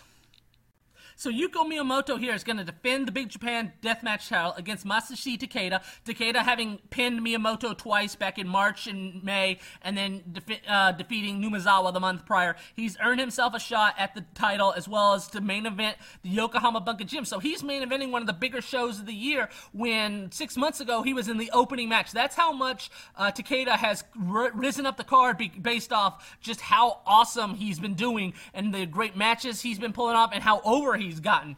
Um, so he's going to challenge Miyamoto in a scaffold death match. First of two uh, scaffold death matches that Miyamoto is going to have at the Yokohama Bunka Gym. Uh, Takeda would end up taking Miyamoto outside the ring and tossing him into the crowd. Uh, Miyamoto would end up coming back bloodied up and would end up throwing Takeda in the crowd. Miyamoto would then end up taking a swing at a light tube but missing it, with Takeda hitting Miyamoto with a spear and breaking the light tube. Um, they would begin exchanging strikes with one another until they would both end up. Uh, they would both agree to take things up to the scaffold, with both hitting each other over the head with a light tube while on top of the scaffold. Eventually, they would end up both falling off the scaffold together. Miyamoto would then end up bringing in a barbed wire board as he would go for a lariat, but Takeda would end up ducking the lariat and hitting a German suplex, sending Miyamoto into the barbed wire board. Takeda would then end up hitting a Uranage on Miyamoto, sending him into the barbed wire board, and then begin hitting Miyamoto with the board and then smashing the board, tearing it up with a chair. Takeda would then end up setting Miyamoto on a table and climb up the scaffold and dive off the scaffold, sending Miyamoto through the table. Takeda would end up bringing Miyamoto up to the top turnbuckle and trying to suplex him off of it, but Miyamoto would end up turning it into a reverse Hurricane Rana in an awesome looking spot. Miyamoto would then end up hitting rolling German suplexes on Takeda before hitting a moonsault with a stack of light tubes on Takeda. Miyamoto would then end up setting up Takeda on a table and begin to climb up the scaffold, but Takeda would end up getting up and climbing up the scaffold as well, and they would tease like Takeda's gonna deliver a suplex to Miyamoto off the, off the scaffold, and then tease that he's going to hit an Olympic slam on Miyamoto off the scaffold, but Miyamoto would end up gaining control and hitting a Yankee driver off the scaffold, sending Takeda through the table, with Takeda still being able to kick out. This is an awesome, amazing spot. I actually asked Takeda about this spot, and he thought he was dead after getting hit with the Yankee driver through the tail. He with how much it hurt. Takeda would end up getting up and hitting an Olympic slam and sending Miyamoto to the ropes, who would end up coming back with a handspring elbow, with Takeda getting up immediately and hitting a spear on Miyamoto. Takeda would then end up hitting a German suplex with Miyamoto's head landing on a light tube, and then Takeda would end up charging at Miyamoto, with Miyamoto picking Takeda up and hitting a fire thunder on him, and then Miyamoto would end up hitting a fire thunder on a light tube on Takeda before Miyamoto would then climb up the scaffold and hit a moonsault for the win. So in another amazing, awesome match, uh, Miyamoto successfully defends the title against Takeda, but Takeda ends up looking awesome here, and his push is going to continue because of how awesome he ends up he is delivering here in these matches. And like I said, this is just another one of those matches that Big Japan was able to put on with these younger wrestlers that they wouldn't have been able to do a year prior with Shadow WX on top, or you know um, the older Big Japan guys um, that have been wrestling the last ten years. Having this youth movement and having these awesome matches again, it's another reason why Big Japan is starting to set the you know is starting to change their reputation um, as this great promotion with great matches, great death matches, at the same time that the Apache Army is struggling to, you know, draw 100 fans in Shinkiba with kind of the same style. So, you know, and same roster even somewhat. But, um, you know, the Big Japan, what whatever they're doing is clicking right now. Um, and, you know, they're not selling out and they're not, you know, big time finance financial success, but they're having great shows and there's word of mouth and Big Japan's going to get a lot bigger and like I said, you know, this reputation is going to stay with them the next 10 years even to this day as hey, Big Japan has great matches and great death matches. And it was all started based off this youth movement with Takeda and Miyamoto and a bunch of the other guys. IWA Japan would hold a show on July 19th at Shinjuku Face with Tarzan Goto in the main event. Can you go over what led to Goto returning?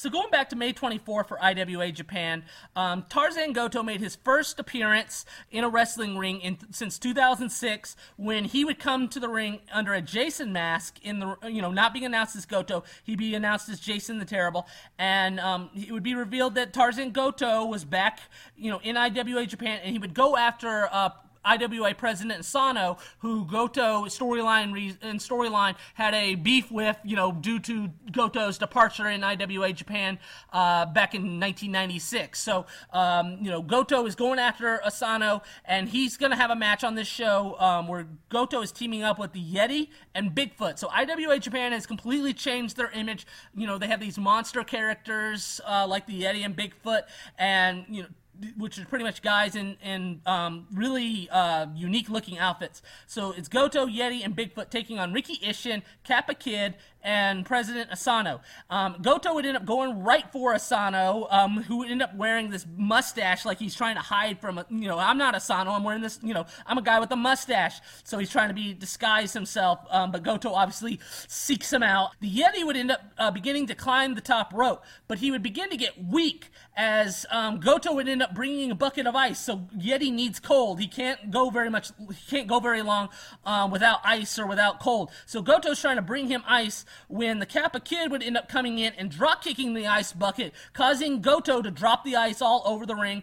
Um, Ishin, Ricky Ishin then would begin to pour hot coffee on the Yeti, exactly the opposite of what he needed, and end up hitting a lariat on him. Um, you know, the coffee is just too much for him, um, and so he's starting to feel the effects. And Ricky Ishin ends up hitting a lariat for the win. So Ricky Ishin, Kappa Kid, and Asano get the win um, in this comedy match. And you know, this is kind of what IWA Japan has become. They've kind of completely changed direction from death matches that they're best known for in the 90s to this kind of style, you know, running Shinjuku face every couple months, doing, you know, monster gimmicks and stuff like that. Takashi Sasaki would promote his last Apache Army show on August 8th in Iwate. Can you go over the main event and what Sasaki announced afterwards? Yeah, so this is going to be the last Apache Army show uh, in Takashi Sasaki's hometown of Iwate. Um, the main event's going to be uh, Jun Kasai, Takashi Sasaki, and Masashi Takeda taking on the Brahman Brothers and Ken 45 in a rematch of the May show. Uh, this is going to be a barbed wire board match as well. Uh, Sasaki would be given flowers before the match, um, you know, because it's his return to his home uh, area, with the Brahman Brothers attacking Sasaki before the bell and attacking Sasaki with the flowers before just tossing him in the crowd. Um, they ended up brawling all over the building, inclu- including Kasai getting one of the Brahman brothers on a roller and tossing him into the corner of the ring.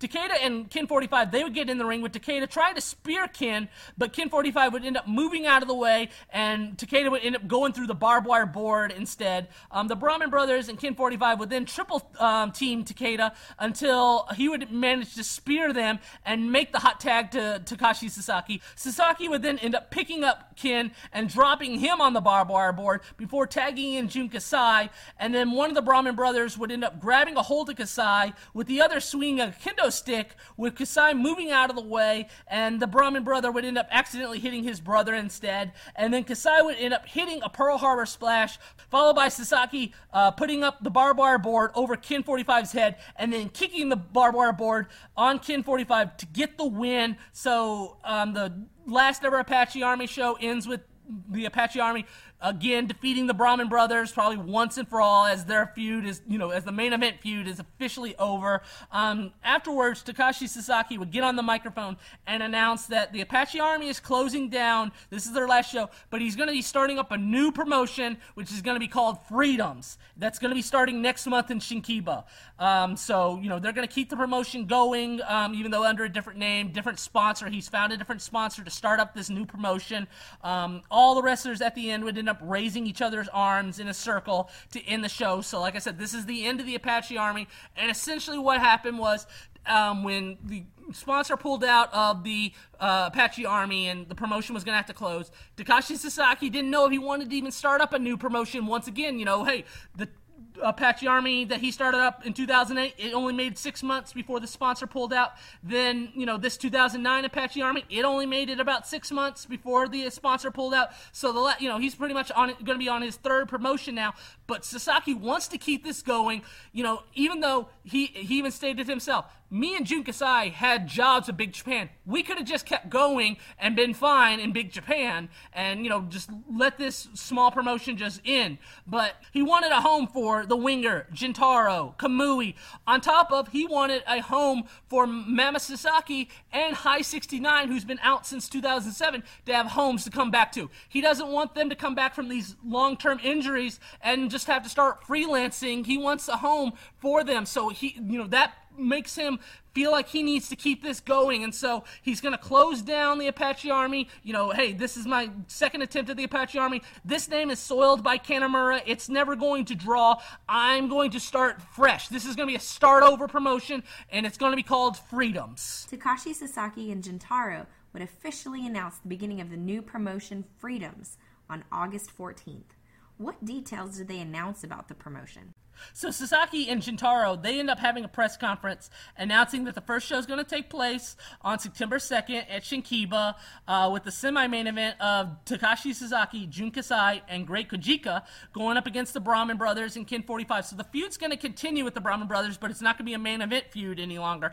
because the main event is going to be Gentaro and the Winger teaming up against mystery opponents, and the opening match is going to be mystery um, uh, two mystery wrestlers taking on one another.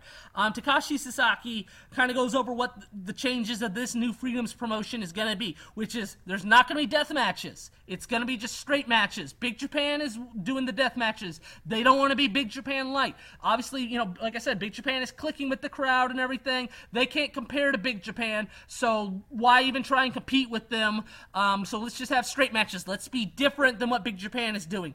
There's all, the, also the aspect of freedom stands for the wrestlers being able to free be able to be freelance. All these wrestlers, you don't, you know, when usually if you're working for a promotion, you need permission from the office to go work for another promotion. Not this freedom, not this promotion. You know, if you find a booking, you're good to, you know, work wherever you want as long as you're available a day that Freedoms is working a show. So, you know, you're free, you know, these wrestlers are free to work DDT, Big Japan, anywhere they want to get booked, they can. There's no Eh, not going to be any issues. Every wrestler is free as long as you're available on the day that a Freedoms show is taking place. Freedoms would run their first show on September 2nd at Shinkiba.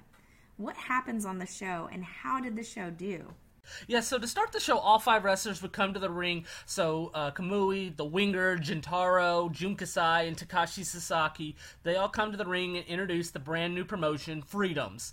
And this show would do really well. Um, they would announce 320 fans, and there's a, a, good amount of people in the crowd. It looks, you know, like a almost sellout. And they even show at the beginning of the video um, for the show that there was a line outside Shinkiba wanting to see this new promotion. And um, so it's kind of like what the Apache Army was at the very beginning last year uh, in June 2008 when Takashi Sasaki restarted, how there was some interest in this new, you know, promotion. So the very first Freedoms match would actually be Takashi Sasaki taking on Gentaro. They are the mystery opponents, the mystery first match for the promotion. Um, and in this match, Gentaro would end up throwing uh, Takashi Sasaki into the ropes and getting Takashi Sasaki in an abdominal stretch with the Sasaki uh, countering it, but Gentaro would end up bringing Sasaki down to the mat and getting the win. So Gentaro ends up winning the very first Freedoms match against um, the Freedoms president Takashi Sasaki, and then Ricky Fuji and Koji Nakagawa they're going to team up. So the FMW team is going to take on Masashi Takeda and Kita Yano, uh, and in this match Ricky would end up hitting a DDT on Yano, but Takeda would end up hitting him with a spear. Uh, Nakagawa would then end up sending Takeda out of the ring, and Ricky would end up doing a baseball slide, but Yano would end up lifting up the ring cover apron, and both Takeda and Yano would end up wrapping this cover around Ricky. Uh, Nakagawa would end up coming in and helping Ricky and wrapping um, the cover around Takeda and Yano, and then they would end up all fighting outside uh, as the referee is about to count everyone out. Uh, Ricky would end up getting back in with Yano pulling his pants down, uh, and then Ricky and Nakagawa would both not make it in, and Takeda and Yano would end up getting the win over Ricky and Nakagawa via countout. And then the semi-main event would be Takashi Sasaki, Jun Kasai, and the Great Kojika taking on the Brahman Brothers and Ken 45. So uh, the Great Kojika, he's going to be a regular here um, with Freedoms. That's going to be something different about um, the Freedoms promotion than what the Apache Army was doing. Um, so Great Kojika here, he's inserting himself into the Brahman Brothers feud. Um, and in this match, they would start off by brawling all over the building with Kojika going up the bleachers and attacking one of the Brahman Brothers with an umbrella. Uh, they would end up getting back in the ring with Kojika putting the Iron Claw on Ken 45 when both Brahman brothers would end up spitting the Indian ink in Kojika's face and then placing Ken over Kojika for the win. So um, the Brahman brothers, you know, like I said, Kojika's now going to kind of have all this long term feud with the Brahman brothers um, in the Freedoms promotion. As, like I said, Kojika is going to be a regular here. And then the main event's going to be Gentaro and the Winger taking on Tajiri and Taka Michinoku. So this outside team taking on the Freedoms team. Uh, Gentaro and the Winger would end up sending to, uh, Tajiri into the ropes with Tajiri delivering a handspring elbow, and then um, he would end up nailing Gentaro in the head with a buzzsaw kick for the win. This is a really slow match. It was I would consider a disappointment. There really wasn't too much of note on you know for a 20 minute match. Takashi Sasaki would end up coming out afterwards and inviting Tajiri to become a regular with Freedoms, as the Hustle promotion that Tajiri was booking for um, had recently closed down at this point, and so Tajiri would end up accepting. So Tajiri is also going to be a regular for this promotion. So this is something different that the Freedoms is going to try to do that the Apache Army wasn't doing, where they're you know going to bring in outside talent to be regular workers for the promotion for short short term period of time, and that's what Freedoms would kind of continue to do. I mean, they're still doing the, that to this day, where they'll bring in an outside wrestler or two and have them be a regular wrestler there for a couple months because it's such a small promotion. You know, to kind of keep things fresh, they're going to have you know just kind of this rotating door of outside talent coming in, working for a couple months, and then finishing up. And so that's going to be kind of the new uh, thought process, the new uh, method that Freedoms is going to do that the Apache Army was not doing. Mr. Gannosuke would promote his first show since his retirement late last year on September 5th at Shinkiba. Can you go over the main event of the show? Yeah, so since retirement, Gannosuke's been training the Ice Ribbon Girls the last eight months or so, and he's decided that he wants to get back into promoting his own shows.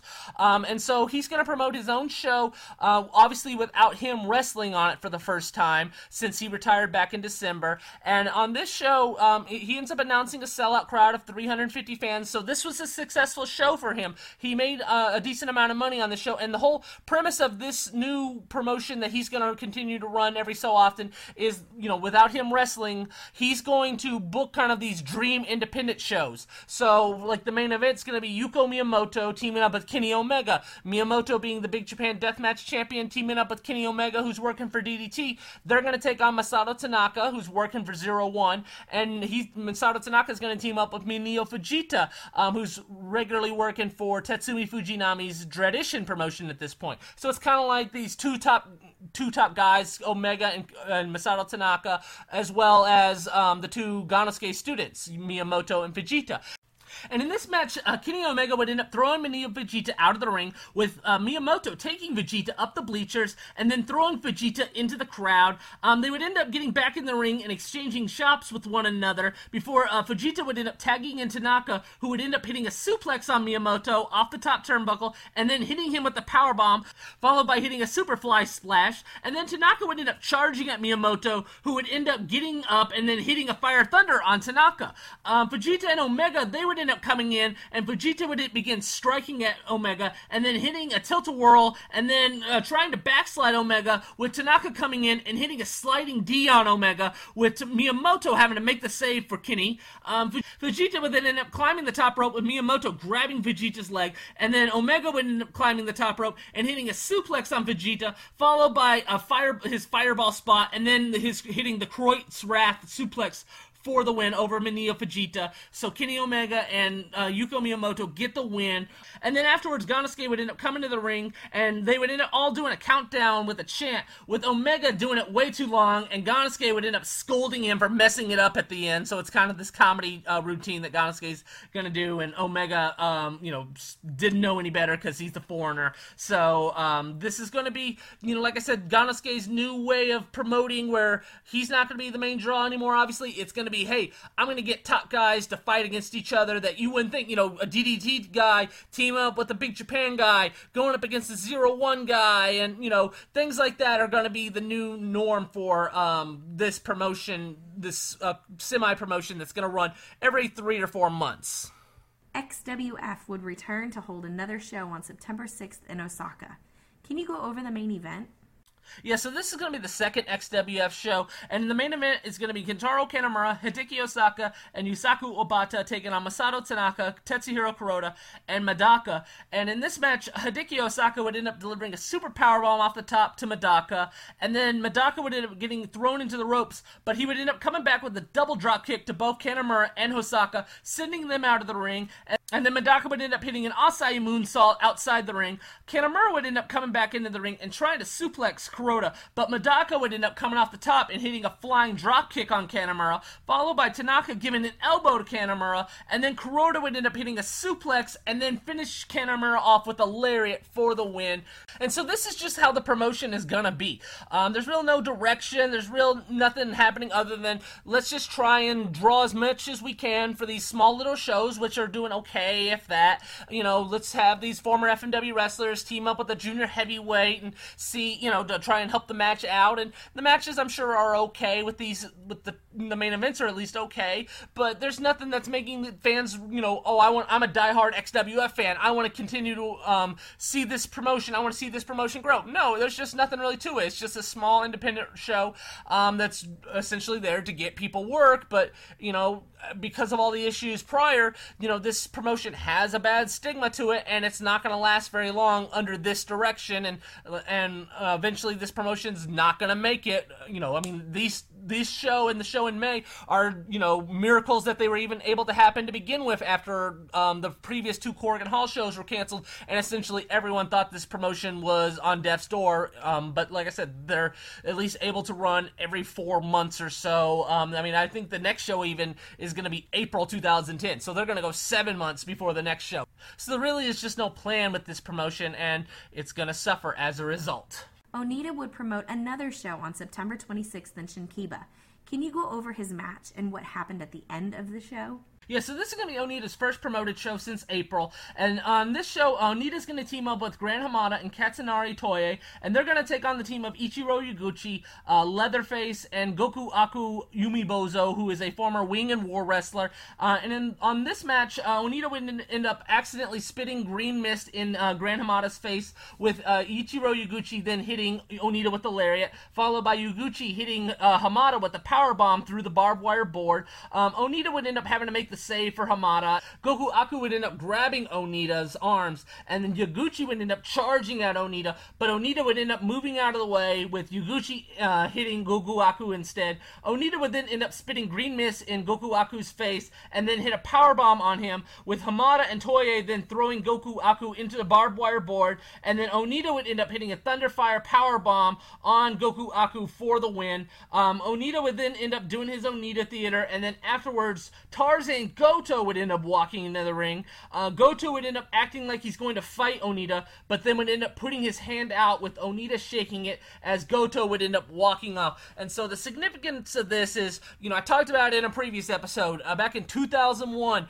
Goto and Onita, they had um, agreed to work with one another and in a feud, you know, going back to 1995 even, um, Onita and Goto had differences that made Goto leave FMW right before Onita had, was retiring and you know there was personal dislike between the two. There was a real conflict. Well, then you know six years later they agree to work with one another in 2001, and they have a feud in uh, Onita's promotion. Well, now here we are in 2009, and now uh, Goto is agreeing to actually team up and partner with Onita. So this is gonna be the first time in 14 years that Onita and Goto are going to eventually uh, partner up with one another. Big Japan would hold a special Romeo versus Juliet themed show on October 1st in Yokohama. Yokohama. Can you go over what this was and the main event? Yeah, so I'm going to try my best to explain everything here. I don't personally comprehend everything that is going on, but on this show, uh, Big Japan would run uh, at the Yokohama Red Brick Warehouse, where there it would be a Romeo and Juliet themed show. So all the Big Japan wrestlers are under Romeo and Juliet characters on this show. So you have Jun Kasai as Romeo, Jaki Numazawa as Juliet, uh, Men's Teioh as Paris, um, Daisuke Sekimoto as Tybalt, and Takashi Sasaki as Mercutio. Um, and so on this show, it's a little different than the Romeo and Juliet. At least I know, and I'm not by no means a Romeo and Juliet expert. But um, in the semi-main event. Um, Mercutio, played by Takashi Sasaki, he ends up pinning uh, Tybalt, Daisuke Sekimoto, and I know in Romeo and Juliet there's a fight between the two. Um, well, in on this show, the Big Japan show, um, when Sekimoto and Sasaki are fighting, Jun Kasai, Romeo comes in with scissors, and in the storyline, Romeo comes in with the natural knife. Well, Jun Kasai comes in with the with um, scissors, and he ends up charging at uh, both of them, trying to end the fight. Well, Jun Kasai ends up stabbing Mercutio and um, Takashi Sasaki, which who's supposed to be his best friend in the story. Um, so Takashi Sasaki ends up passing away which, based off Romeo and Juliet, is actually should have been Sekimoto, Tybalt killing uh, Sasaki Mercutio. So Mercutio ends up dying, and uh, ends up getting banished from the area. Uh, so Romeo is kicked out, and he, you know, is so sad because he's going to leave Juliet, Jaki Numazawa, to be left alone with Paris, Teioh, Men's Teioh. Um, Paris and uh, Juliet are supposed to get married, and so Jaki Numazawa is supposed to marry Men's Teioh here. And like I said, Junkasai ends up getting banished um, in in this play, and then uh, so so Jun Kasai ends up getting banished, and uh, Jaki Numazawa is so upset by this, he d- ends up drinking poison to kill himself because. Uh, uh, Romeo Kasai being banished. So then, Act Five, which is going to be the main event of the show, um, it it starts off with Jaki Numazawa being stretchered into the ring as if he has passed away from the poison. Um, Paris Teioh, who is supposed to marry Juliet, uh, ends up coming to the ring trying to get him to come back to life. Uh, but what eventually would end up happening is Kasai would actually end up getting brought back to the ring in this cat this uh, that's big enough for a casket for him to fit in, but it's actually the outside is a priority mail um, package. So I don't really I don't really understand the concept of that exactly of what's about this part. So anyway, um, uh, Kasai ends up coming out of the box as if he's back, and he ends up coming into the ring. So then uh, Numazawa ends up getting up. So uh, Juliet has come back to life here, and uh, Kasai has two uh, different bottles, one red and one green, and I mean, I'm gonna guess that the green is poison, but I don't know. Maybe the red's poison as well, or some type of healing. I don't. This is another aspect I don't understand of the story. But anyway, um, so he ends up handing Numazawa the red bottle, and and he drinks it, and uh, Kasai ends up drinking the green bottle. So again, maybe it's maybe they're both drinking poison, and they're supposed to both die like Romeo and Juliet. But again, another aspect of the story I don't fully uh, understand. So they would end up having a match after all this. Um, so uh, Kasai would end up placing Numazawa on a table outside the ring and then climbing up a scaffold and diving off of it, sending Numazawa through the table. Um, Numazawa would end up pouring thumbtacks in the ring and then suplexing Kasai off the scaffold onto the thumbtacks. And then Numazawa would end up doing a flip off the top rope, breaking a light tube over Kasai. And eventually, uh, Kasai would end up hitting a lariat and then placing a light tube over Numazawa and then hitting a Pearl Harbor splash off the scaffold for the win. And then afterwards, Numazawa would end up getting up and uh, like he, he's risen from the dead as well, or he's come back to life. And uh, and Kasai would end up kissing to end the show. So something very strange. It was just something that Big Japan liked like to do. I think this was a great Kojika idea.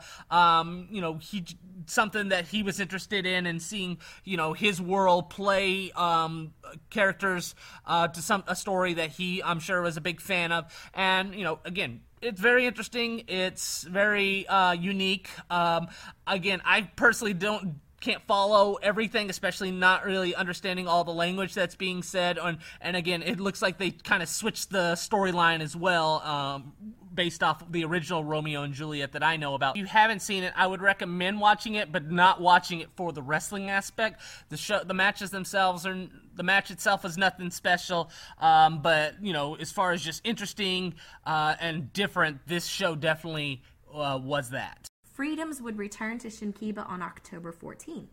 Can you go over what happened at this show? Yes, so they would end up announcing a crowd of 254 fans for this show, which is down um, from the first show uh, a month ago, but it's also better than what uh, the Apache Army was doing. Um, although uh, Freedoms is bringing in bigger names for these shows, you know, like Abdullah Kobayashi and Tajiri. Um, so you know, it's just it is it has a different feel to it than what the Apache Army promotion was doing. Um, but on this show, uh, Ricky Fuji would end up teaming up with the Winger uh, to take on Antonio Honda and Kita Yano. So um, no more Koji Nakagawa. I think at this point that Takashi Sasaki kind of felt like N- Nakagawa um, has hit a point where there was no need to book him. You know, Nakagawa's body just wasn't that of a pro wrestler anymore, and you know, for him to continue to regularly uh, book him and you know use him as a regular when he doesn't have the star name value, he doesn't have um, the body really of a pro wrestler anymore, and you know Nakagawa was always you know good at best, but mostly you know just a standard average wrestler for for the most part of his career, and by no means a star. So there was really no point in book continuing to book him anymore, other than the fact that he had an FMW name and he's friends with Ricky Fuji, and you know Ricky, although um, you know, kind of having the same thing as Nakagawa, just being, you know, mostly considered an average wrestler.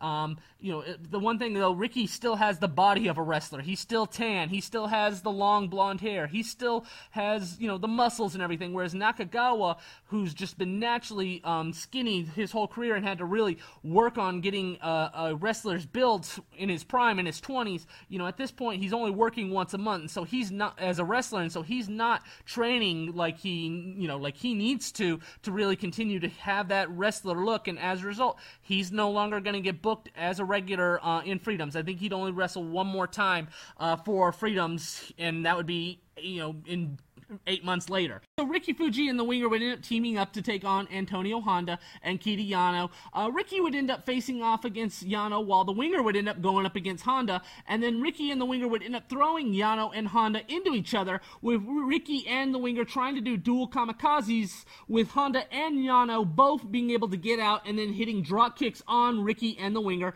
They would end up brawling outside the ring, with Ricky trying to get back in, but Yano pulling down Ricky's pants again, and then they would end up teasing the countout spot once again, but this time Ricky would manage to get back in the ring with his pants still hanging down, and then uh, Ricky would end up hitting a kamikaze on Yano for the win. So Ricky Fuji and the Winger get the win on this show, and then um, and then Great Kojika would take on the Brahman Brothers and Ken 45 in a three-on-one handicap match. Uh, and in this match, uh, the Brahman Brothers and Ken 45 they would end up hitting a triple drop kick on Kojika, and then act like they're going to spit the Indian ink in Kojika's face. When Kazuhiko Ogasawara would end up coming into the ring and helping Kojika, and he would end up uh, getting the Indian ink shot in his face instead, and then um, and then Kamui would end up coming to the ring and helping Kojika out when Kojika would eventually end up putting the Iron Claw on Kei for the win.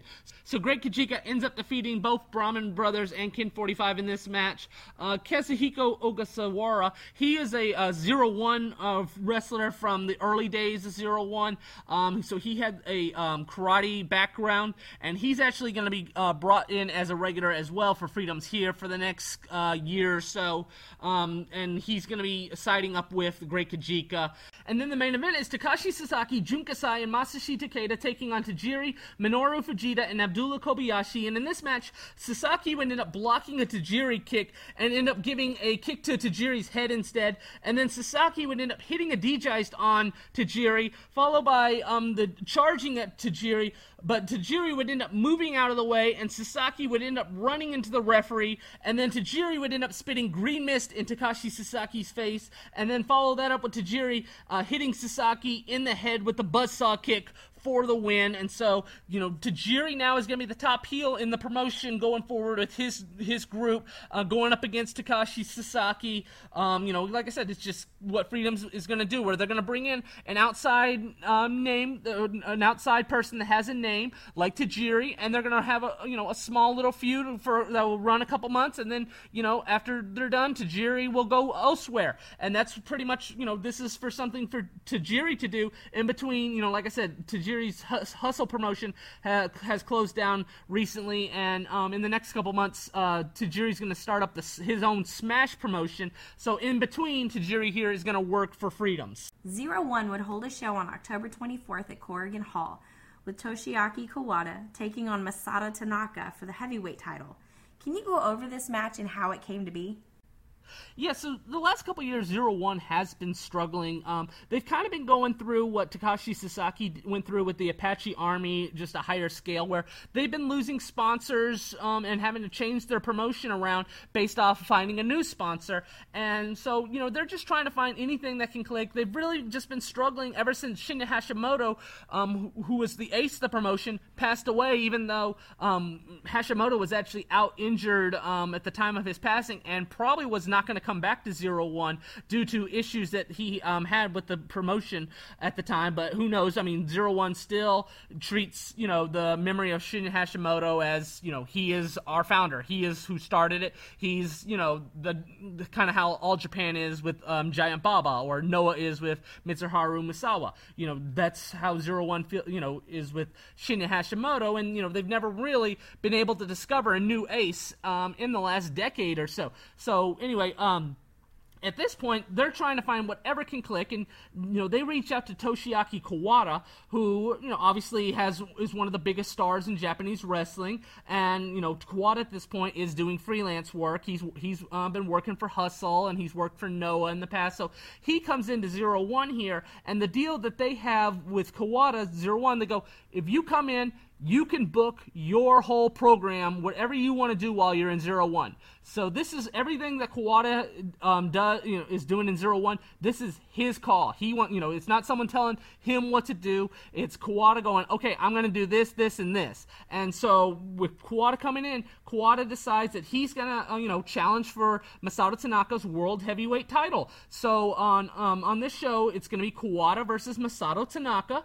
Um, you know, FMW versus All Japan match from the 90s. Um, and in this match, Tanaka he would end up um, putting Kawada on a table on the outside, and then Tanaka would end up climbing up the top turnbuckle, but Kawada would end up getting up and then picking up Tanaka and just dropping him on the table, and then doing it again in um, both times the table not breaking. So this looks very painful for Tanaka with his um, butt pretty much just falling on the table both times without it breaking. Um, Tanaka ended up coming back and hitting a lariat on Kawada, followed by hitting a brainbuster and then going for a sliding D, but Kawada would end up moving out of the way and then hitting Tanaka with a lariat and then getting Tanaka in the in the stretch plum and then eventually Tanaka would end up coming back with a sliding D to Kawada's leg, making Kawada fall down um, so that Tanaka could hit the sliding D and then Tanaka would ended up charging at Kawada, who ended up nailing Tanaka with a high kick to the head, and then Kawada ended up nailing Tanaka with a power bomb,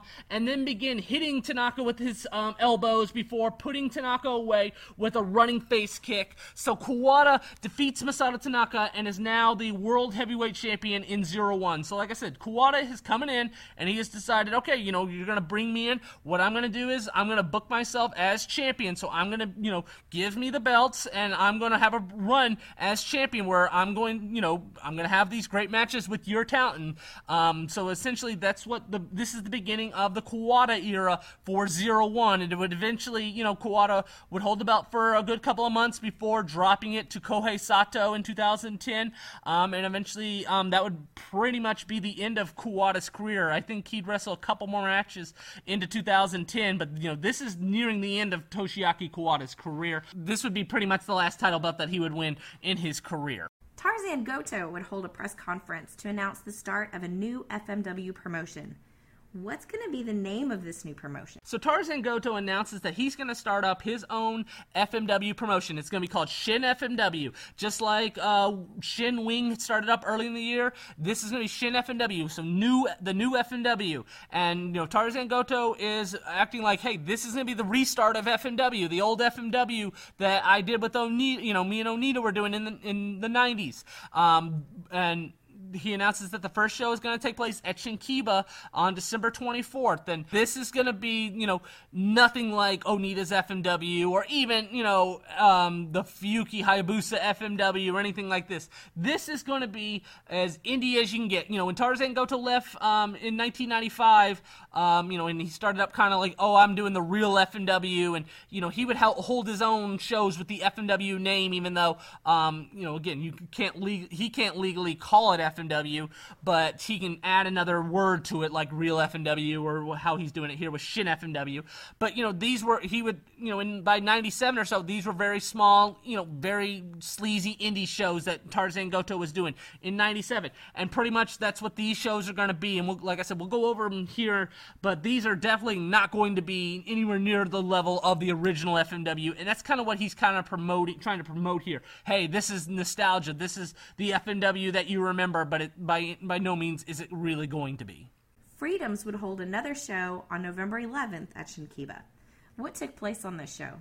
So on this show, they would end up announcing a crowd of 209 fans. So the number is dropping um, for each Shinkiba show. You know, they're still doing better than what the Apache Army was doing earlier in the year. And, you know, the sponsor is willing to put in more money um, for this promotion. But, you know, this promotion is still not considered, you know, a big independent promotion by any means. This is still a very small promotion at the time, only running one time a month um, at Shinkiba. And, you know, this is uh, this freedoms is very different than what the freedoms of today is, and you know, and the freedoms of today, ten years later, is by no means a big promotion. You know, now yeah, they can run Korakuen Hall now, um, which is a much bigger deal than or much bigger thing than what this you know version of the the very first version of freedoms is.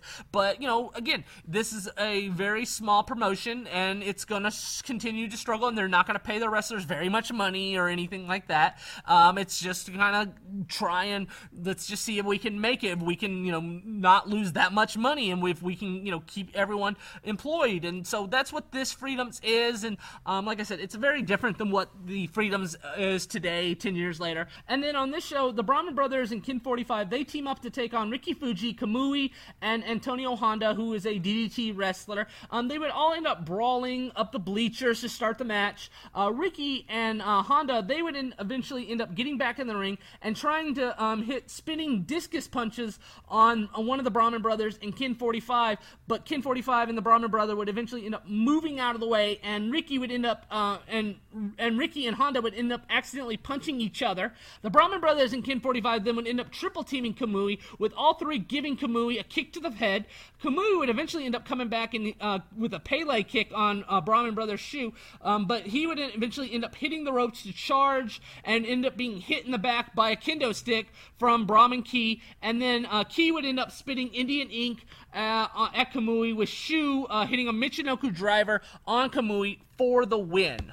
So the Brahman brothers, you know, they've been kind of moved down to the mid card, undercard of the shows. They still have, you know, are regulars for the promotion, but you know, they're still a, you know, per- somewhat protected heel team here.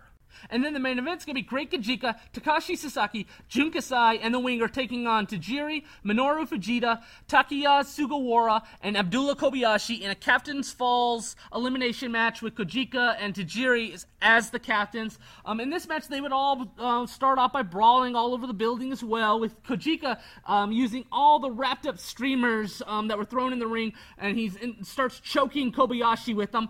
All of the Tajiri Army guys, they would end up getting Kojika in the corner and begin stomping away at him as uh, to Sasaki, Kasai, and the Winger, they would interject and help Kojika, with Kasai going for a Pearl Harbor slash on Sugawara, but he would end up missing, and then the Winger would end up getting tagged in, but Sugawara would end up covering him, and Kojika would end up trying to make the save by dropping a knee, but Sugawara would end up moving out of the way, and Kojika would end up accidentally dropping the knee on the Winger's throat, allowing uh, Fujita to pin him to eliminate the Winger, and then um, Jun Kasai and Abdullah Kobayashi, they would begin going at it with them fighting at the top of the turnbuckle before both of them would end up falling on the apron. And then Kojika would end up rushing and knocking both of them out of the ring. So Kasai and Kobayashi, they end up getting uh, both eliminated by being thrown over the top rope. Sugawara and Fujita, they then grab Kojika and toss him over the top rope. But Kojika would end up falling on the ramp of Shinkiba. So, the, you know, the entrance ramp. And so Fujita, even though he went over the top, and out of the ring. He didn't. His feet didn't touch the floor because he just hit the ramp that's connected to the ring. And and then so Fujita and Sugawara they think they've eliminated Kojika, but since Kojika's feet didn't touch, he's safe. And then Kojika ends up putting the claw on both Fujita and Sugawara, and then tossing them both over the top to eliminate both of them.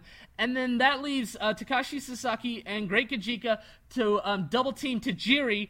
Um, Sasaki would end up holding Tajiri with Kojika throwing powder, but Tajiri would end up moving out of the way, and Kojika would end up getting Sasaki in the face instead. So Kojika just keeps screwing up here uh, against all his partners. Um, that would result in Tajiri uh, spitting green mist in Kojika's face and hitting a buzzsaw kick on Kojika for the win. So Tajiri, even though it was two on one, he's still able to get the pinfall over Kojika, who's the captain of his team. So the Tajiri team end up getting the win as a result. So can, again, they're going to continue this Tajiri going a uh, feud um, against Sasaki and the rest of Freedoms here for the next couple months. Tarzan Goto would hold another press conference on November 12th to announce his new tag team partner for the first Shin FMW show.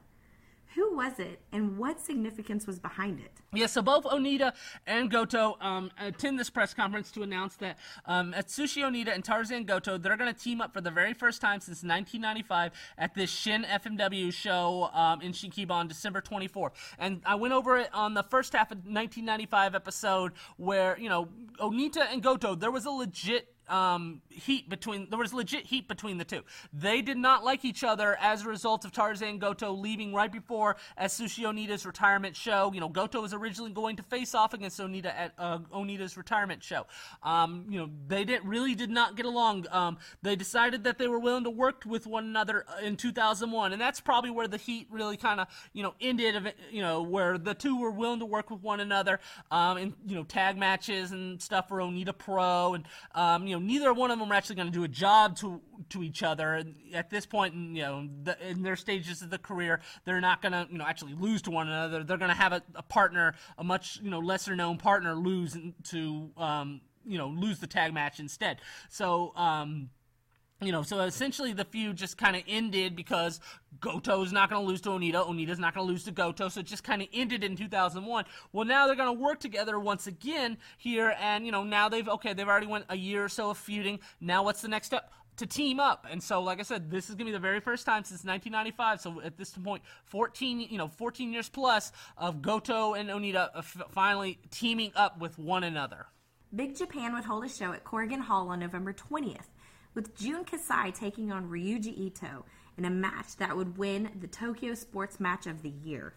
Can you go over the match? Yeah, so I talked a lot this episode about, you know, just the resurgence that Big Japan has been going through, where they're really changing their reputation, where they're having awesome matches, both death matches, and then they're also having, you know, awesome Daisuke Sekimoto strong matches as well. So Big Japan is getting, uh, you know, a very positive reputation, and it's not just this uh, crappy Mr. Pogo death match promotion anymore or anything like that, just light tubes and stuff.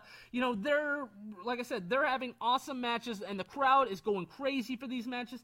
And this is going to be kind of the climax of the 2009 year for Big Japan here. Um, and it's going to be uh, Jun Kasai taking on Ryuji Ito. And really, it's it's a match that really kind of came out of nowhere because, you know, Ito and Kasai, they're, you know, at this point, they're not even really feuding and it really is just a 10 year anniversary for both of them at this point. So it's really just kind of thrown together. Um, you know, Kasai at this point, um, he's actually 11 years into the business. Ito, this is his 10th year, um, but Ito actually made his debut against Jun Kasai. And like I said earlier, you know, Ryuji Ito is pretty much the ace, regardless of Yuko Miyamoto um, being the champion. Ryuji Ito is the top guy. He's the John Cena of Big Japan.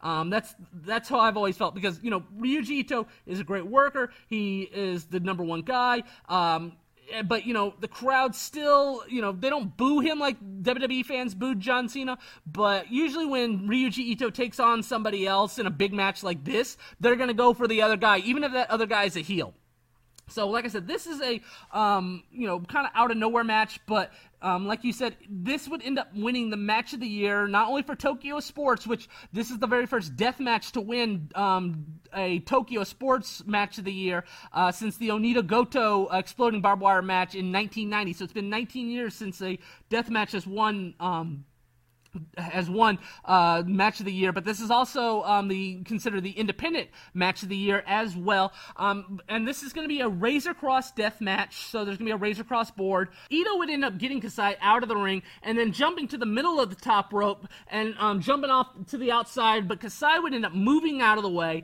and then Kasai and Ito they would end up both going into the crowd with Ito bringing a table with him as he would end up setting the table in the crowd and then deliver a dragon splash off the entrance ramp, sending Kasai through the table. They would eventually end up coming back into the ring with Ito trying to send Kasai in the corner into the Razor Cross board, but Kasai would end up reversing it and sending Ito into it instead, followed by Kasai smashing a chair over Ito's head and then setting up the Razor Cross board on two chairs and trying to suplex Ito but Ito would end up managing to escape and hit a Hurricane Rana on Kasai, sending him into the Razor Cross board instead.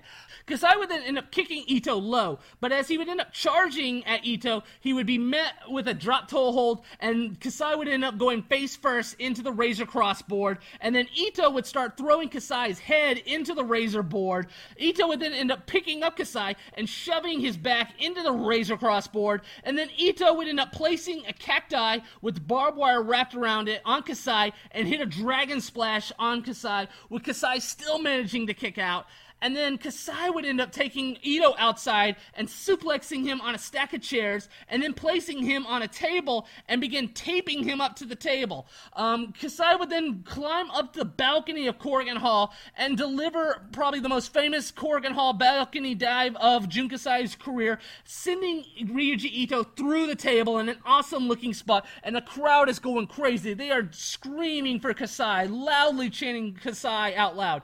Um, they would end up getting back in in the ring and start striking one another before Kasai would end up hitting a lariat and then placing the Razor Cross board on top of Ryuji Ito and then going for a Pearl Harbor splash. But Ryuji Ito would end up turning it around and Kasai would end up landing on the side of the Razor blades. Ito would then end up pulling out a bucket of thumbtacks and backdropping Kasai into them. And then Ito would end up placing a stack of light tubes on Kasai and hitting a dragon splash, breaking the light tubes on Kasai, with Kasai still managing to kick out. Kasai would then end up finding a new source of energy with the fans just chanting for him. They're screaming Kasai, Kasai, as Kasai would end up hitting Ito with a lariat on the Razor Crossboard, followed by a brainbuster on it, and then hitting a reverse Tiger Driver on the barbed wire cacti for the win. And Kasai is just completely shocked that he has won as the fans are going crazy chanting his name. You know, like I said, this is an awesome match. One match of the year. It really is the essentially the perfect Big Japan death match. It's not the best Big Japan death match. I might have even um liked I might have liked the uh, May match even better, the tag match in May even better than this. But this is what they were trying to do. Just everything with what the Big Japan style of death matches are, what they implemented, what they did with how hot the crowd is. This is as perfect as you can get. And again, it won match of the year as a result. And you know, like I said, it's not my favorite match ever. Uh, you know, as far as death matches or even my favorite Big Japan match of 2009, but I can see why this won match of the year because everything they tried it was a perfect combination of everything using all the big Japan style of death matches. You know, these two put on a perfect match that they were trying to do, and they won match of the year as a result. And like I said, an awesome match. Um, regardless, fans are screaming for Kasai. Kasai was awesome here. Ito was awesome here. Um, sadly, Jun Kasai, even though he defeats Ryuji Ito, he would actually never even get a big Japan death match shot again because of politics. They, they're never going to put the title belt on Jun Kasai. You know, um, and Ryuji Ito would actually end up getting a title shot a couple months later, but Jun Kasai, because of politics, never gets a shot. This really was Jun Kasai's climax in Big Japan. His his top moment of his career in this promotion that he started with. Um, and, you know, like I said, awesome match. And, you know, it deserves match of the year, even though I wouldn't say it was the best match in Big Japan. But again, you know, for what they were doing, they couldn't have done it better than what they did here. Big Japan would then hold a show on December 4th at the Yokohama Bunka Gym with another title match for Yuko Miyamoto, this time against Takashi Sasaki. What happened in this match? So, yeah, so this is going to be the rematch of the awesome Yuko Miyamoto Takashi Sasaki scaffold death match that they had in 2007 that really put Miyamoto on the map and is probably one of the main reasons that he's champion at this point because of how awesome that match was. And they're going to um, have this match at the Yokohama Bunka Gym, so they're hoping that the mystique of that match from two years earlier and just kind of everyone knowing how awesome that match was with it winning all the independent uh, wrestling de- uh, match of the year back in 2007 that th- it's going to be able to draw at a bigger building now. Um, and so in this match, um, they would end up going to the scaffold right away. Um, they would end up fighting on top of it, and Sasaki would end up grabbing a chair, but he would end up tripping on the scaffold, and Miyamoto would end up picking up the chair and just smashing it over Takashi Sasaki's head, knocking Sasaki off the scaffold. Uh, Sasaki would end up going outside the ring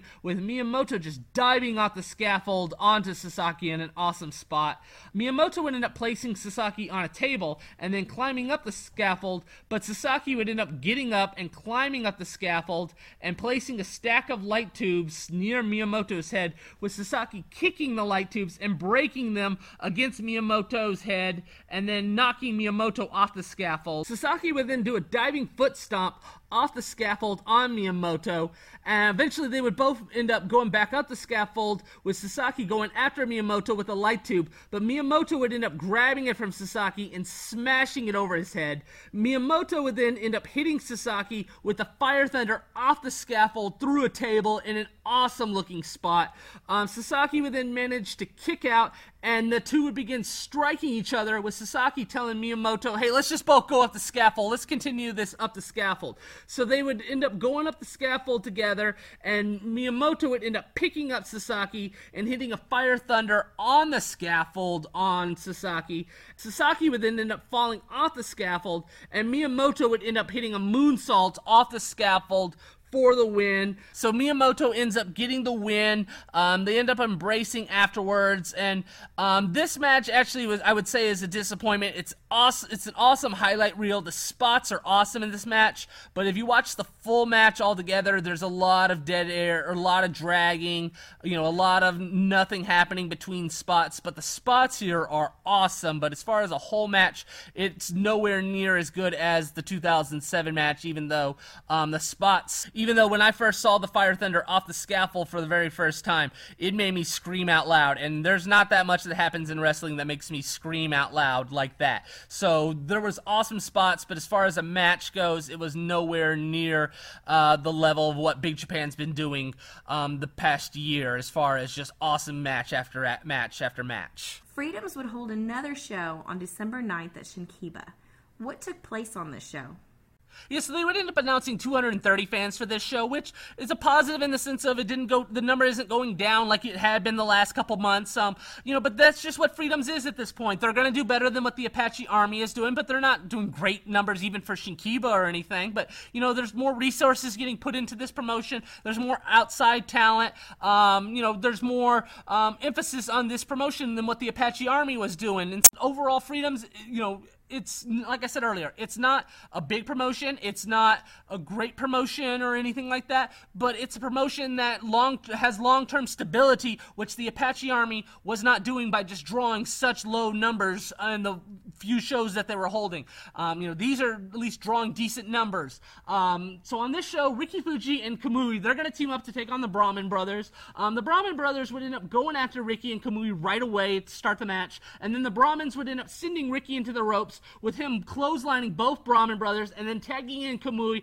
who would end up delivering a flying drop kick and then trying for an Asai moonsault before Ken 45 would end up grabbing his leg and pulling him out of the ring, and they would end up all brawling up the bleachers once again. They would end up making it back in the ring with Kamui knocking the Brahmins out of the ring and then successfully hitting an Asai moonsault on them. Kamui would then end up hitting a Firebird splash on, but one of the Brahman brothers would end up bringing in a chair, um, and Kamui would end up drop in their face. But as Kamui would end up going for a flying sidekick, the um, Brahman brother would end up hitting, him, getting a chair and smashing it in Kamui's knee, and then proceeding to uh, put the chair around Kamui's ankle, break Kamui's ankle, and then put Kamui in the sharpshooter with Kamui giving up. So, um, you know, again, the Brahman brothers, they're in mid card matches at this point. They're regulars, though, and they're going to continue to get protected, especially over Kamui, who is still paying his dues. You know, it's only been a year so that Kamui has been um, brought back in from, you know, from WMF closing and being allowed to come into the Apache Army, and, you know, he's still going to work his way up the card. Um, you know, and as a result, the Brahman brothers are probably going to beat him every single time they face him.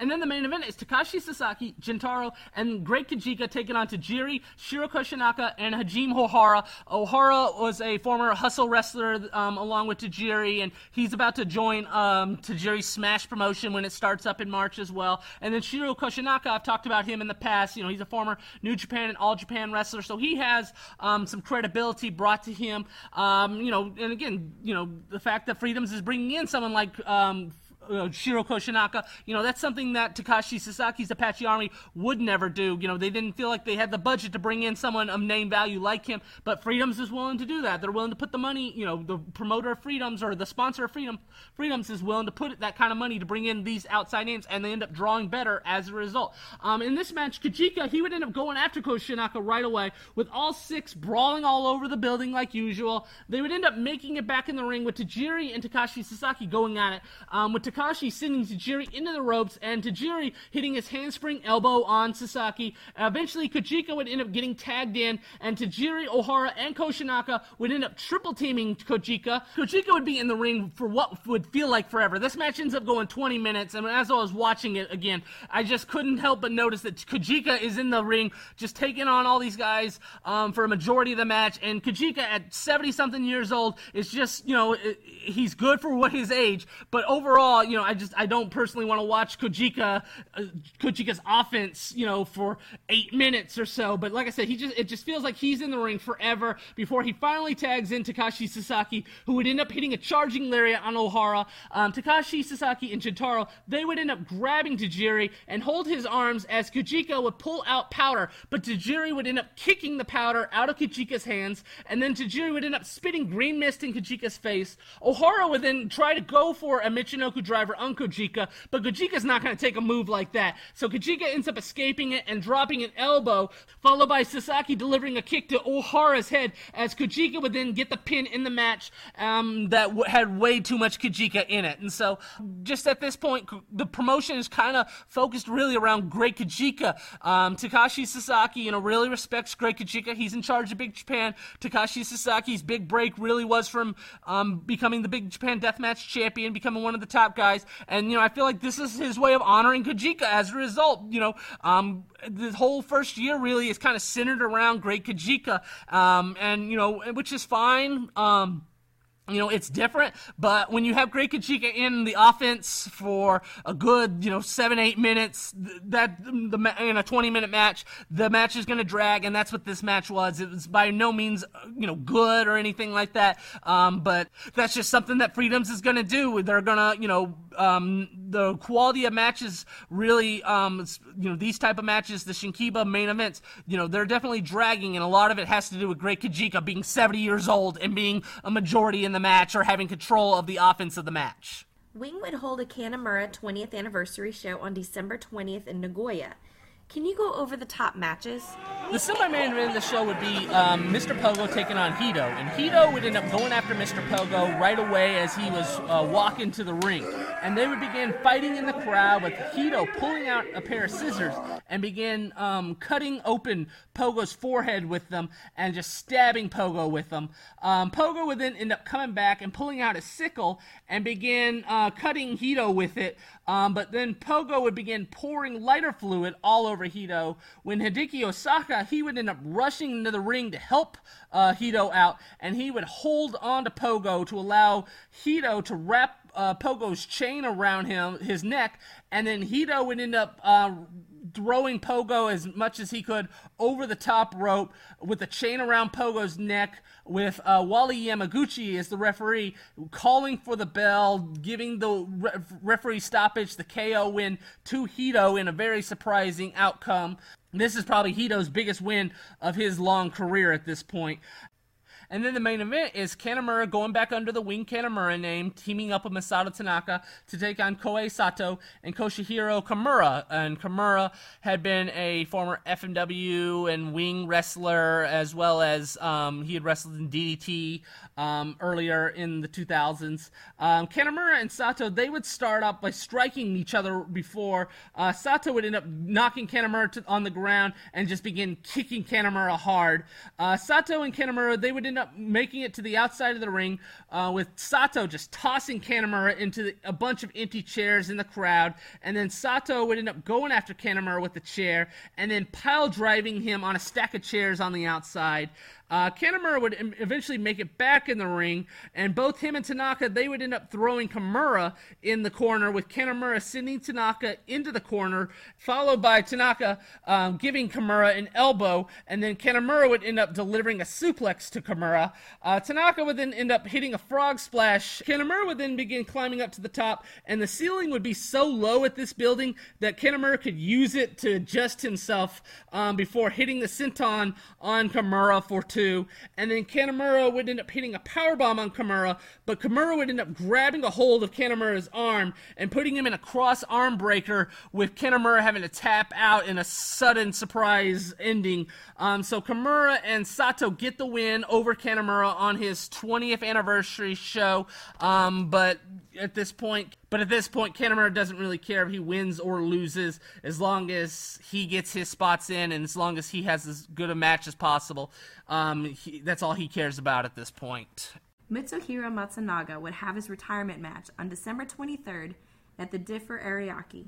Can you go over this match? So I haven't talked about Mitsuhiro Matsunaga very much in the last couple years. You know, he had um, that feud with Zero One with Yoshihito Sasaki in uh, 2005, um, and he ended up coming back in 2006, um, and then you know kind of disappeared again and showed back up uh, in 2008 and had the um, death match against Sh- Shinjiro Otani, and you know so he's very you know sparse with his um, appearances. You know his body is breaking down. He can't really wrestle that much. You know he'll have a nostalgic match match uh, for Mr. Pogo's promotion or something like that, where he doesn't have to do very much, or you know a once you know one time a year type match with Zero One, where his body is willing to you know take the uh, brunt of actual you know deathmatch punishment. But as far as like running around and taking you know moves and stuff like that, Matsunaga's done with that at this point. You know, he, at this point he also ha- he's had his um, Matsunaga Mr. Danger uh, Steakhouse restaurant for a good you know 12 years, and that's his full time job at this point.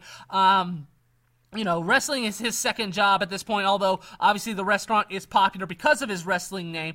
But, you know, he's now at a point, he hasn't really wrestled in over a year, and so he has decided that he wants to retire. And, you know, I mean, he's definitely not making it a big deal. He actually um, works for Noah here, um, you know, who a promotion that he had never worked for. It's actually a Naomichi uh, Marufuji promoted sh- Noah show, um, and it's just kind of in a mid card match. It's not a big deal. They don't even have a tin bell salute for him afterwards. Um, he is going to take on Akitoshi Saito, um, who was a former wing wrestler, but they go way back even farther than that, um, going back to uh, Masashi Aoyagi's uh, karate dojo in the 80s. That's where they both started up. So Matsunaga um, picks Saito, and Saito is a Noah wrestler, a regular wrestler at this point, so that's why um, Noah would hold his retirement match, even though he had never worked for the promotion prior to that. Um, and in this match, Matsunaga would end up pulling out his spike and begin stabbing Saito with it. He would continue using it on Saito, but Saito would never actually bleed. So it's this awkward looking spot where Matsunaga looks like he's just trying to cut open uh, Saito with this sharp object, but Saito never actually bleeds because they're in Noah and there's no blood allowed in Noah. Um, Matsunaga would end up biting Saito's leg, but Saito, as Matsunaga would go to stab him, he would end up grabbing uh, Matsunaga and suplexing him, and then hitting Matsunaga with the lariat, and then hitting an enziguri um, on Matsunaga for the win. So this really was nothing much of a match. Um, Saito gets the win. Um, you know, like I said, Matsunaga was, pros- you know, willing to probably take deathmatch kind of blows, but you know, he the year prior, to the match against Shinjiro Otani, that was his deathmatch retirement. Um, you know, so he's gonna have a straight match, and Matsunaga at this point, he's not good at, you know, his body is too broken down. He's too old to be having a straight match, and as a result, you know, there's really, like I said, was nothing much more than just Matsunaga trying to use a spike on Saito, um, and Saito never actually bleeding. And then the first time Saito finally pulls out some wrestling moves, Matsunaga has no chance, and Saito gets pretty much an, a very easy win. And like I said, you know, there really wasn't too much to this retirement ceremony. Essentially, all it was was Matsunaga getting on the microphone and saying goodbye to the fans. He would be presented flowers before leaving, um, and like I said, no tin bell salute or anything like that. Um, the one thing that really kind of saved it for me, at least, was the fact that there was a fan in the crowd holding up a wing a towel. You know, that was like the one one at least callback to Matsunaga's career that, you know, at least there's someone in the crowd. You know, other than that, I feel like most of the fans didn't even really know Matsunaga or care for him because they're Noah fans and they had no interest in 90s deathmatch wrestling at this point. So it's a shame that, you know, Matsunaga's retirement ceremony overall was, you know, really nothing, you know, for what the career he had and what everything he did. Um, but like I said, I think at this point he just wanted to have a match against Saito, having gone way back with him, and you know the only way to do that at this point was to have it in Noah. The first Shin FMW show would take place on December 24th at Shinkiba. Can you go over the main event of the show? Yeah, so like I said earlier, this is going to be uh, Atsushi Onita and Tarzan Goto's first time teaming up in over 14 years, um, and they're going to take on Mr. Pogo and Leatherface, who is actually going to be Ichiro Yaguchi wearing the Leatherface mask. Um, Onita would end up going after Leatherface, and Goto would end up going after Mr. Pogo. Um, they would end up brawling all over the building. Um, Onita would begin using one of his flagpoles on Leatherface in the crowd. Um, they would eventually get back in the ring with Goto hitting a lariat on Leatherface and then pulling the mask off to reveal that it uh, in fact Ichiro Yaguchi. Um, Pogo would then start to act like he was going to use his sickle on Onita's back, um, but he would literally just just touch Onita's back. This is nothing like what Onita was willing to take in the 90s against um, Pogo, where Pogo was literally stabbing his back and you can see the blood. Pogo is just touching his back with the sickle. Goto would then end up making the save with a chair for Onita, and then Pogo would begin stabbing Goto with the sickle, um, and then Goto would end up grabbing a bottle and breaking it, and then it hitting uh, Pogo with it uh, in the head, um, and then Goto and Onita would end up grabbing Pogo and hit a double DDT on him, and really very badly DDT, might I add. And then they would end up wrapping a chain around Yaguchi with Goto climbing up to the top and delivering a splash on Yaguchi, as Onita would end up throwing Yaguchi into a Tarzan Goto lariat for the win. And so, so by no means is this a good match or anything like that. I'm sure it was awesome live. Um, you know, just seeing all the wrestlers brawl all over the building, and just at this point they're all 50 years old also, and it's just not reasonable to expect them to be at that level anymore. And as a result, you know, when you try and have those this type of style um, of a match, you know, and you're watching it on tape or something like that, it's gonna look really bad. And you know, at this point they're all 50 years old also, and it's just not reasonable to expect them to be at that level anymore. And as a result you know, when you try and have those this type of style um, of a match, you know, and you're watching it on tape or something like that, it's gonna look really bad, especially you know with guys in their 50s that were really just deathmatch wrestlers. So um, overall, I would not consider this show a success. It drew 200 fans, um, but this is what the FMW, the, you know, in 2009, this is they're trying to get the nostalgia fan base, and it's gonna for the next couple you know years. So the, uh, the FMW name is gonna be continue to be used by Tarzan Goto, and continue to feud with Mr. Pogo, and that's just what this promotion is gonna be until um, until the very end end, and it's gonna, um, you know, we'll go over it next episode. The very end's gonna look really bad. Jun Kasai would promote his Christmas Deathmatch show on December 25th at Shinkiba. Can you go over some of the matches on the show? Yeah, so they would announce a crowd of 350 fans, which would be a sellout for Shinkiba. And the difference between Freedoms and uh, a Jun Kasai promoted show is that Freedoms, you know, when they started the promotion, we're not going to have death matches. We're not going to be a mini, you know, Big Japan or try and be just a small Big Japan promotion. You know, we're going to be something different. Well, Jun Kasai, that's different. Jun Kasai promoted shows, even though people consider them Freedom shows, and they pretty much are, they're still, Freedoms considers them a, a, a uh, different promotion. It's Jun Kasai, it's not Freedoms. And a Jun Kasai promoted show, it can have death matches. And on this show, they're going to be all death matches. And I talked about it last episode how, um, you know, Freedoms definitely recognizes that these Jun Kasai Christmas death match shows, there's something to them because Freedoms or Apache Army, you know, they can struggle to draw 100 fans um, at, at Shinkiba, and then they can have a Christmas death match show, and it's a sellout. So there's definitely a fan base there. Um, right now, they don't want to overdo it by having too many Jun- Junkasai shows. Eventually, um, I would cons- say they would eventually overdo it. But right now, you know, the difference between Freedoms is Freedoms is a straight wrestling promotion, and Jun Kasai promoted shows are death matches and anything goes. And on this show, show there's going to be this awesome street fight false count anywhere death match between Kamui and Masada. Masada would end up attacking Kamui right away and pulling out a concrete block and begin using it as a weapon. Um, Kamui would eventually come back and hit an Asai moonsault to the outside and begin brawling with Masada up the bleachers with Masada just tossing Kamui down the bleachers. Um, they would eventually fight outside Shinkiba with the automatic door of Shinkiba coming up and then Kamui would end up getting in his car and turning turning it on. And then Masada would end up coming over with Kamui opening the door to hit Masada. So Kamui uses his own um, door, car door as a weapon. Kamui would then end up driving into Shinkiba and hitting Masada with his car. Masada would then grab a concrete block and throw it at Kamui's windshield with it cracking the windshield. Kamui would then end up, Kamui would then get out of the car and throw Masada into the car and then place a chair where he would have a running start to fling himself onto Masada on the car to get a two count. Kamui would then end up jumping off the car onto Masada, with Masada kicking him and picking him up to powerbomb Kamui, throwing him into the back of the windshield, which would break everywhere. that's an awesome looking spot. Masada would then cover Kamui on the car, but Kamui would still kick out. Kamui would then end up coming off the top rope to send Masada to the roof of the car and then hit a swanton bomb off the top rope, landing on Masada on the roof of the car. And then Kamui would end up hitting a DDT and then trying to go back to the top with Masada getting up and suplexing Kamui off the top turnbuckle to the roof of the car. Masada would then try for a Death Valley bomb, but Kamui would be able to escape and climb up to the top turnbuckle and dive off of it at Masada with Masada kind of catching him and powerbombing Kamui onto the roof of the car for a two count.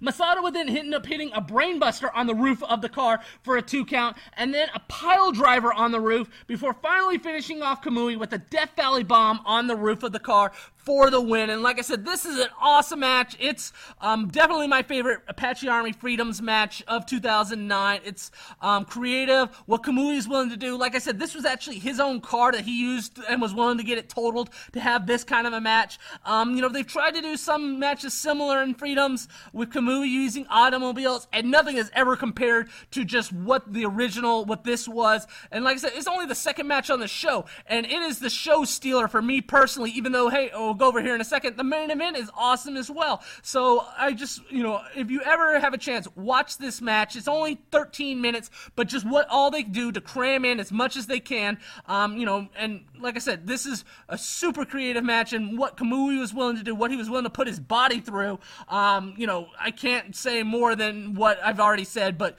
you know, definitely check this out. Um, definitely an awesome match overall.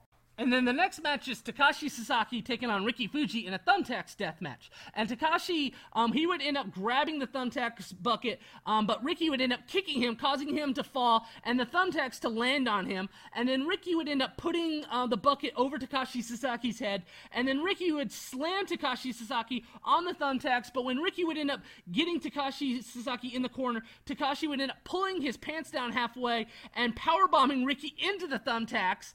Sasaki then would end up pulling his pants down as well and delivering a tornado DDT on the thumbtacks. Ricky would end up coming back with a kamikaze on the thumbtacks as well as hitting a Hurricane Rana on the tacks, but Ricky would then end up hitting the ropes and getting caught by Sasaki, who would pick him up and hit a D-Geist on the thumbtacks for the win. So, okay, but the problem with, you know, it followed the Masada Kamui um, match that had just happened, and this match came nowhere close to what Masada and Kamui had just done minutes prior. And then the main event of the show is Jun Kasai versus Masashi Takeda in a double glass board death match. Um, they would begin fighting on the apron with Takeda spearing Kasai Kasai to the outside. They would then get back in the ring and tease spots of going into the glass board when Takeda would eventually charge at Kasai, who would move out of the way with Takeda going through the first glass board. Kasai would then climb up to the top and hit a flying drop kick with Takeda almost going into the other glass board. Kasai would then set up two chairs and place Takeda under the glass board as Kasai would end up going to the top rope, but Takeda would end up getting up and hitting a suplex off the top, sending Kasai through the other glass board, and it just explodes with glass everywhere all over the ring. Um, Takeda would then end up hitting an Olympic slam and then pulling out a ladder and a bucket of thumbtacks as well. Takeda would then end up hitting a suplex with Kasai's head hitting the ladder in a brutal looking spot. Takeda would then end up going for a power bomb, but Kasai would end up reversing it and hitting a reverse tombstone with Takeda's head going into the ladder. And then Kasai would then end up hitting a Pearl Harbor splash off the ladder and then follow that up with a German suplex with Takeda's head again going into the ladder. Kasai would then finish off Takeda with a reverse Tiger Driver for the win awesome match. Um, you know, I still preferred the Masada Kamui match, but this is another awesome death match. And I actually asked Takeda um, what was his favorite match, and this was in 2012. So this is about two and a half, three years after this match. And Takeda said this was his favorite match. So he liked this match more than the Miyamoto scaffold death match. He liked that more than you know other Korakuen Hall main event Big Japan matches. This was his favorite match of all time as of 2012. Two awesome matches on this show. Nothing you know, nothing else Freedom had done at this point, or even the Apache Army uh, in the first half of 2009 had done anything close to what these two matches were. Two awesome matches. And what Takeda and Kasai did, this is, you know, really the beginning of Takeda being at the level of Kasai to be able to have an awesome main event death match. And they're here in the next 10 years are going to have tons of others. And this show, you know, it drew out, it sell, it sold out Shinkiba. You know, here in the next couple years and nine years later, they're going to be close to selling out Korakuen Hall. Takeda, you know, he's out of his rookie stage. He was still kind of in his rookie stage the year prior. He is out of his rookie stage already and able to have an awesome match like this. Atsushi Onita would hold his own show on December 27th at Shinkiba. What happened in the main event of this show? Yeah, so with Onita having worked the Tarzan Goto Shin FMW show three days prior, um, Goto's going to work this Onita show. So I'm sure the deal was if you work my show, I'll work your show. Um, so Onita's going to team up with Masato Tanaka, Katsunari Toye, Tomohiro Waki, and Black X Jr., and they're going to take on Tarzan Goto, Ichiro Yaguchi, Leatherface, Goku Aku Yumibozo, and Tomohiro Matsumoto. So after just teaming up three days earlier, they're going to go back to being on the opposite ends with Goto teaming up with the heels here. Uh, Goto would end up going after Onita right away. Um, eventually, it would be two to one in favor of the Onita team when Goto would end up coming off the top and with a splash uh, and begin smashing a chair over Black X Jr. before pinning him to tie it up two to two. And then Goku Aku would end up throwing Onita into Goto, who would end up trying to lariat Onita, but um, he would end up missing, and Onita would end up spitting red mist in Goku Aku's face. Onita and Tanaka, as well as uh, Katsunari They would end up hitting a power bomb on Goku Aku. Toye would end up going after Goto, but he would end up being met with the Tarzan Goto lariat for the pin. So the Tarzan Goto team ends up getting the win, but afterwards, um, Tarzan Goto is given a three million um, yen check, and it's one of those big giant checks uh, when you get for prize money. And Goto would actually end up giving it to Onita. So I guess this is to show, you know, Goto and Onita officially their feud or any by any means is over, and this is uh, Goto's peace offering by giving Onita three million yen. Mr. Gannosuke would promote another show at Shinkiba on December 29th. Can you go over the show? So this would be the second promoted show for Gannosuke since his retirement. Um, he would announce a crowd of 325 fans, which is a good number overall, but it is down from the sellout that he had back in September. But he also didn't have as much time to promote this show as he did the September show. But he also would fill this lineup with um, great match after great match. Um, one of the matches um, would be Masato Tanaka and Mineo Fujita taking on Tajiri and Asian Cougar. Uh, Tanaka and Tajiri, they would end up going at it with T- Tanaka hitting Tajiri with elbows, as Tajiri would end up delivering kicks to Tanaka. Uh, Fujita would end up hitting uh, Asian Cougar with the DDT, followed by Tanaka hitting a frog splash, and then Tanaka would end up going for a sliding D on Cougar, as Tajiri would end up grabbing Tanaka's leg. Tajiri would then end up going for a running kick on Tanaka Tanaka, but Fujita would end up pulling out his leg from under him and then pulling him out of the ring as Tanaka would end up hitting a lariat and then a sliding D on Asian Cougar for the win. And then um, Yuko Miyamoto and Masashi Takeda, they would end up taking on Kota Ibushi and Kenny Omega, so it's kind of like DDT versus Big Japan here. Um, Takeda and Miyamoto would end up throwing Ibushi into the ropes, who would end up coming back and pushing Miyamoto into Takeda, and then hitting a Hurricane Rana on Miyamoto, followed by hitting a moonsault to the outside on Miyamoto in an awesome looking spot. A ladder would end up being set up in the ring, with Omega trying to throw Takeda into it, but Takeda would end up reversing it and sending Omega into the ladder, but Omega would end up stopping himself just short of the ladder before Takeda would end up spearing Omega into the ladder. Miyamoto would then end up hitting a moonsault off the ladder onto Omega, and then Takeda would end up trying to hit a suplex on Ibushi, who would end up landing on his feet and delivering a kick to Takeda's head, followed by Omega doing his fireball spot with Takeda, landing into Ibushi's arms to suplex Takeda. Ibushi and Omega would then end up hitting a double drop kick, and Omega would then end up hitting a pile driver off the turnbuckle with Ibushi pinning Takeda for the win. So this was an awesome match. Most people don't know about this match, and you know, at this time, Ibushi and Omega are nowhere near the stars that they've become today. And then the main event, it's going to be Gentaro taking on Munenori Sawa in a 61 minute time limit, two out of three falls match. Um, this is due to them having a 30 minute time limit draw um, back in September. Um, I'm not a big fan of this match. Um, Munenori Sawa, he would end up putting uh, a cross arm breaker on Gentaro to make him tap 44 minutes in for the first fall. And then uh, 60 minutes in, Gentaro, right before the bell, um, he would end up hitting a backdrop on Sawa for the pin. And then, um, and then they would only have a couple seconds seconds left as Gentaro would try to get Sawa in the sharpshooter um, as the time limit would end up expiring. Um, I'm not, like I said, not a big fan of this match. Um, it was kind of slow, it was kind of boring, and it actually, I, I actually timed this match out back in the day, and actually only went 50 minutes. So they actually cut 10 minutes off this match and only really gave them 50 minutes for this match. Um, like I said, um, you know, it's trying to Gentaro at this time is trying to be this classic wrestler of having these awesome draws and you know 60 minute and 30 minute matches against top rated uh, wrestlers and stuff. And I really liked Gentaro earlier in the decade, 2002, 2003 as a junior heavyweight, awesome high flying moves. Um, at this point, I am not a fan of Gentaro. I think his I think these matches are boring personally. I think they're slow, prodding, and they don't really pick up. And this match is an example. It went 60 minutes, and I had really no notes to really go off of because nothing of real note happened um, that's worth even talking about. So, you know, at this point, Gentaro is, like I said, getting pushed as like this awesome, you know, uh, mat wrestler and everything. And I'm personally, I'm just not feeling it. I'm just thinking it, it's slow and it's boring, and I have no real interest in these matches. Um, so overall, the you know main event I would say was a disappointment, especially considering how awesome the semi-main event, the Kota Ibushi, Kenny Omega, Yuko Miyamoto, and Masashi Takeda match had been prior to the main event. All right, Brett, can you tell everyone again where they can find you?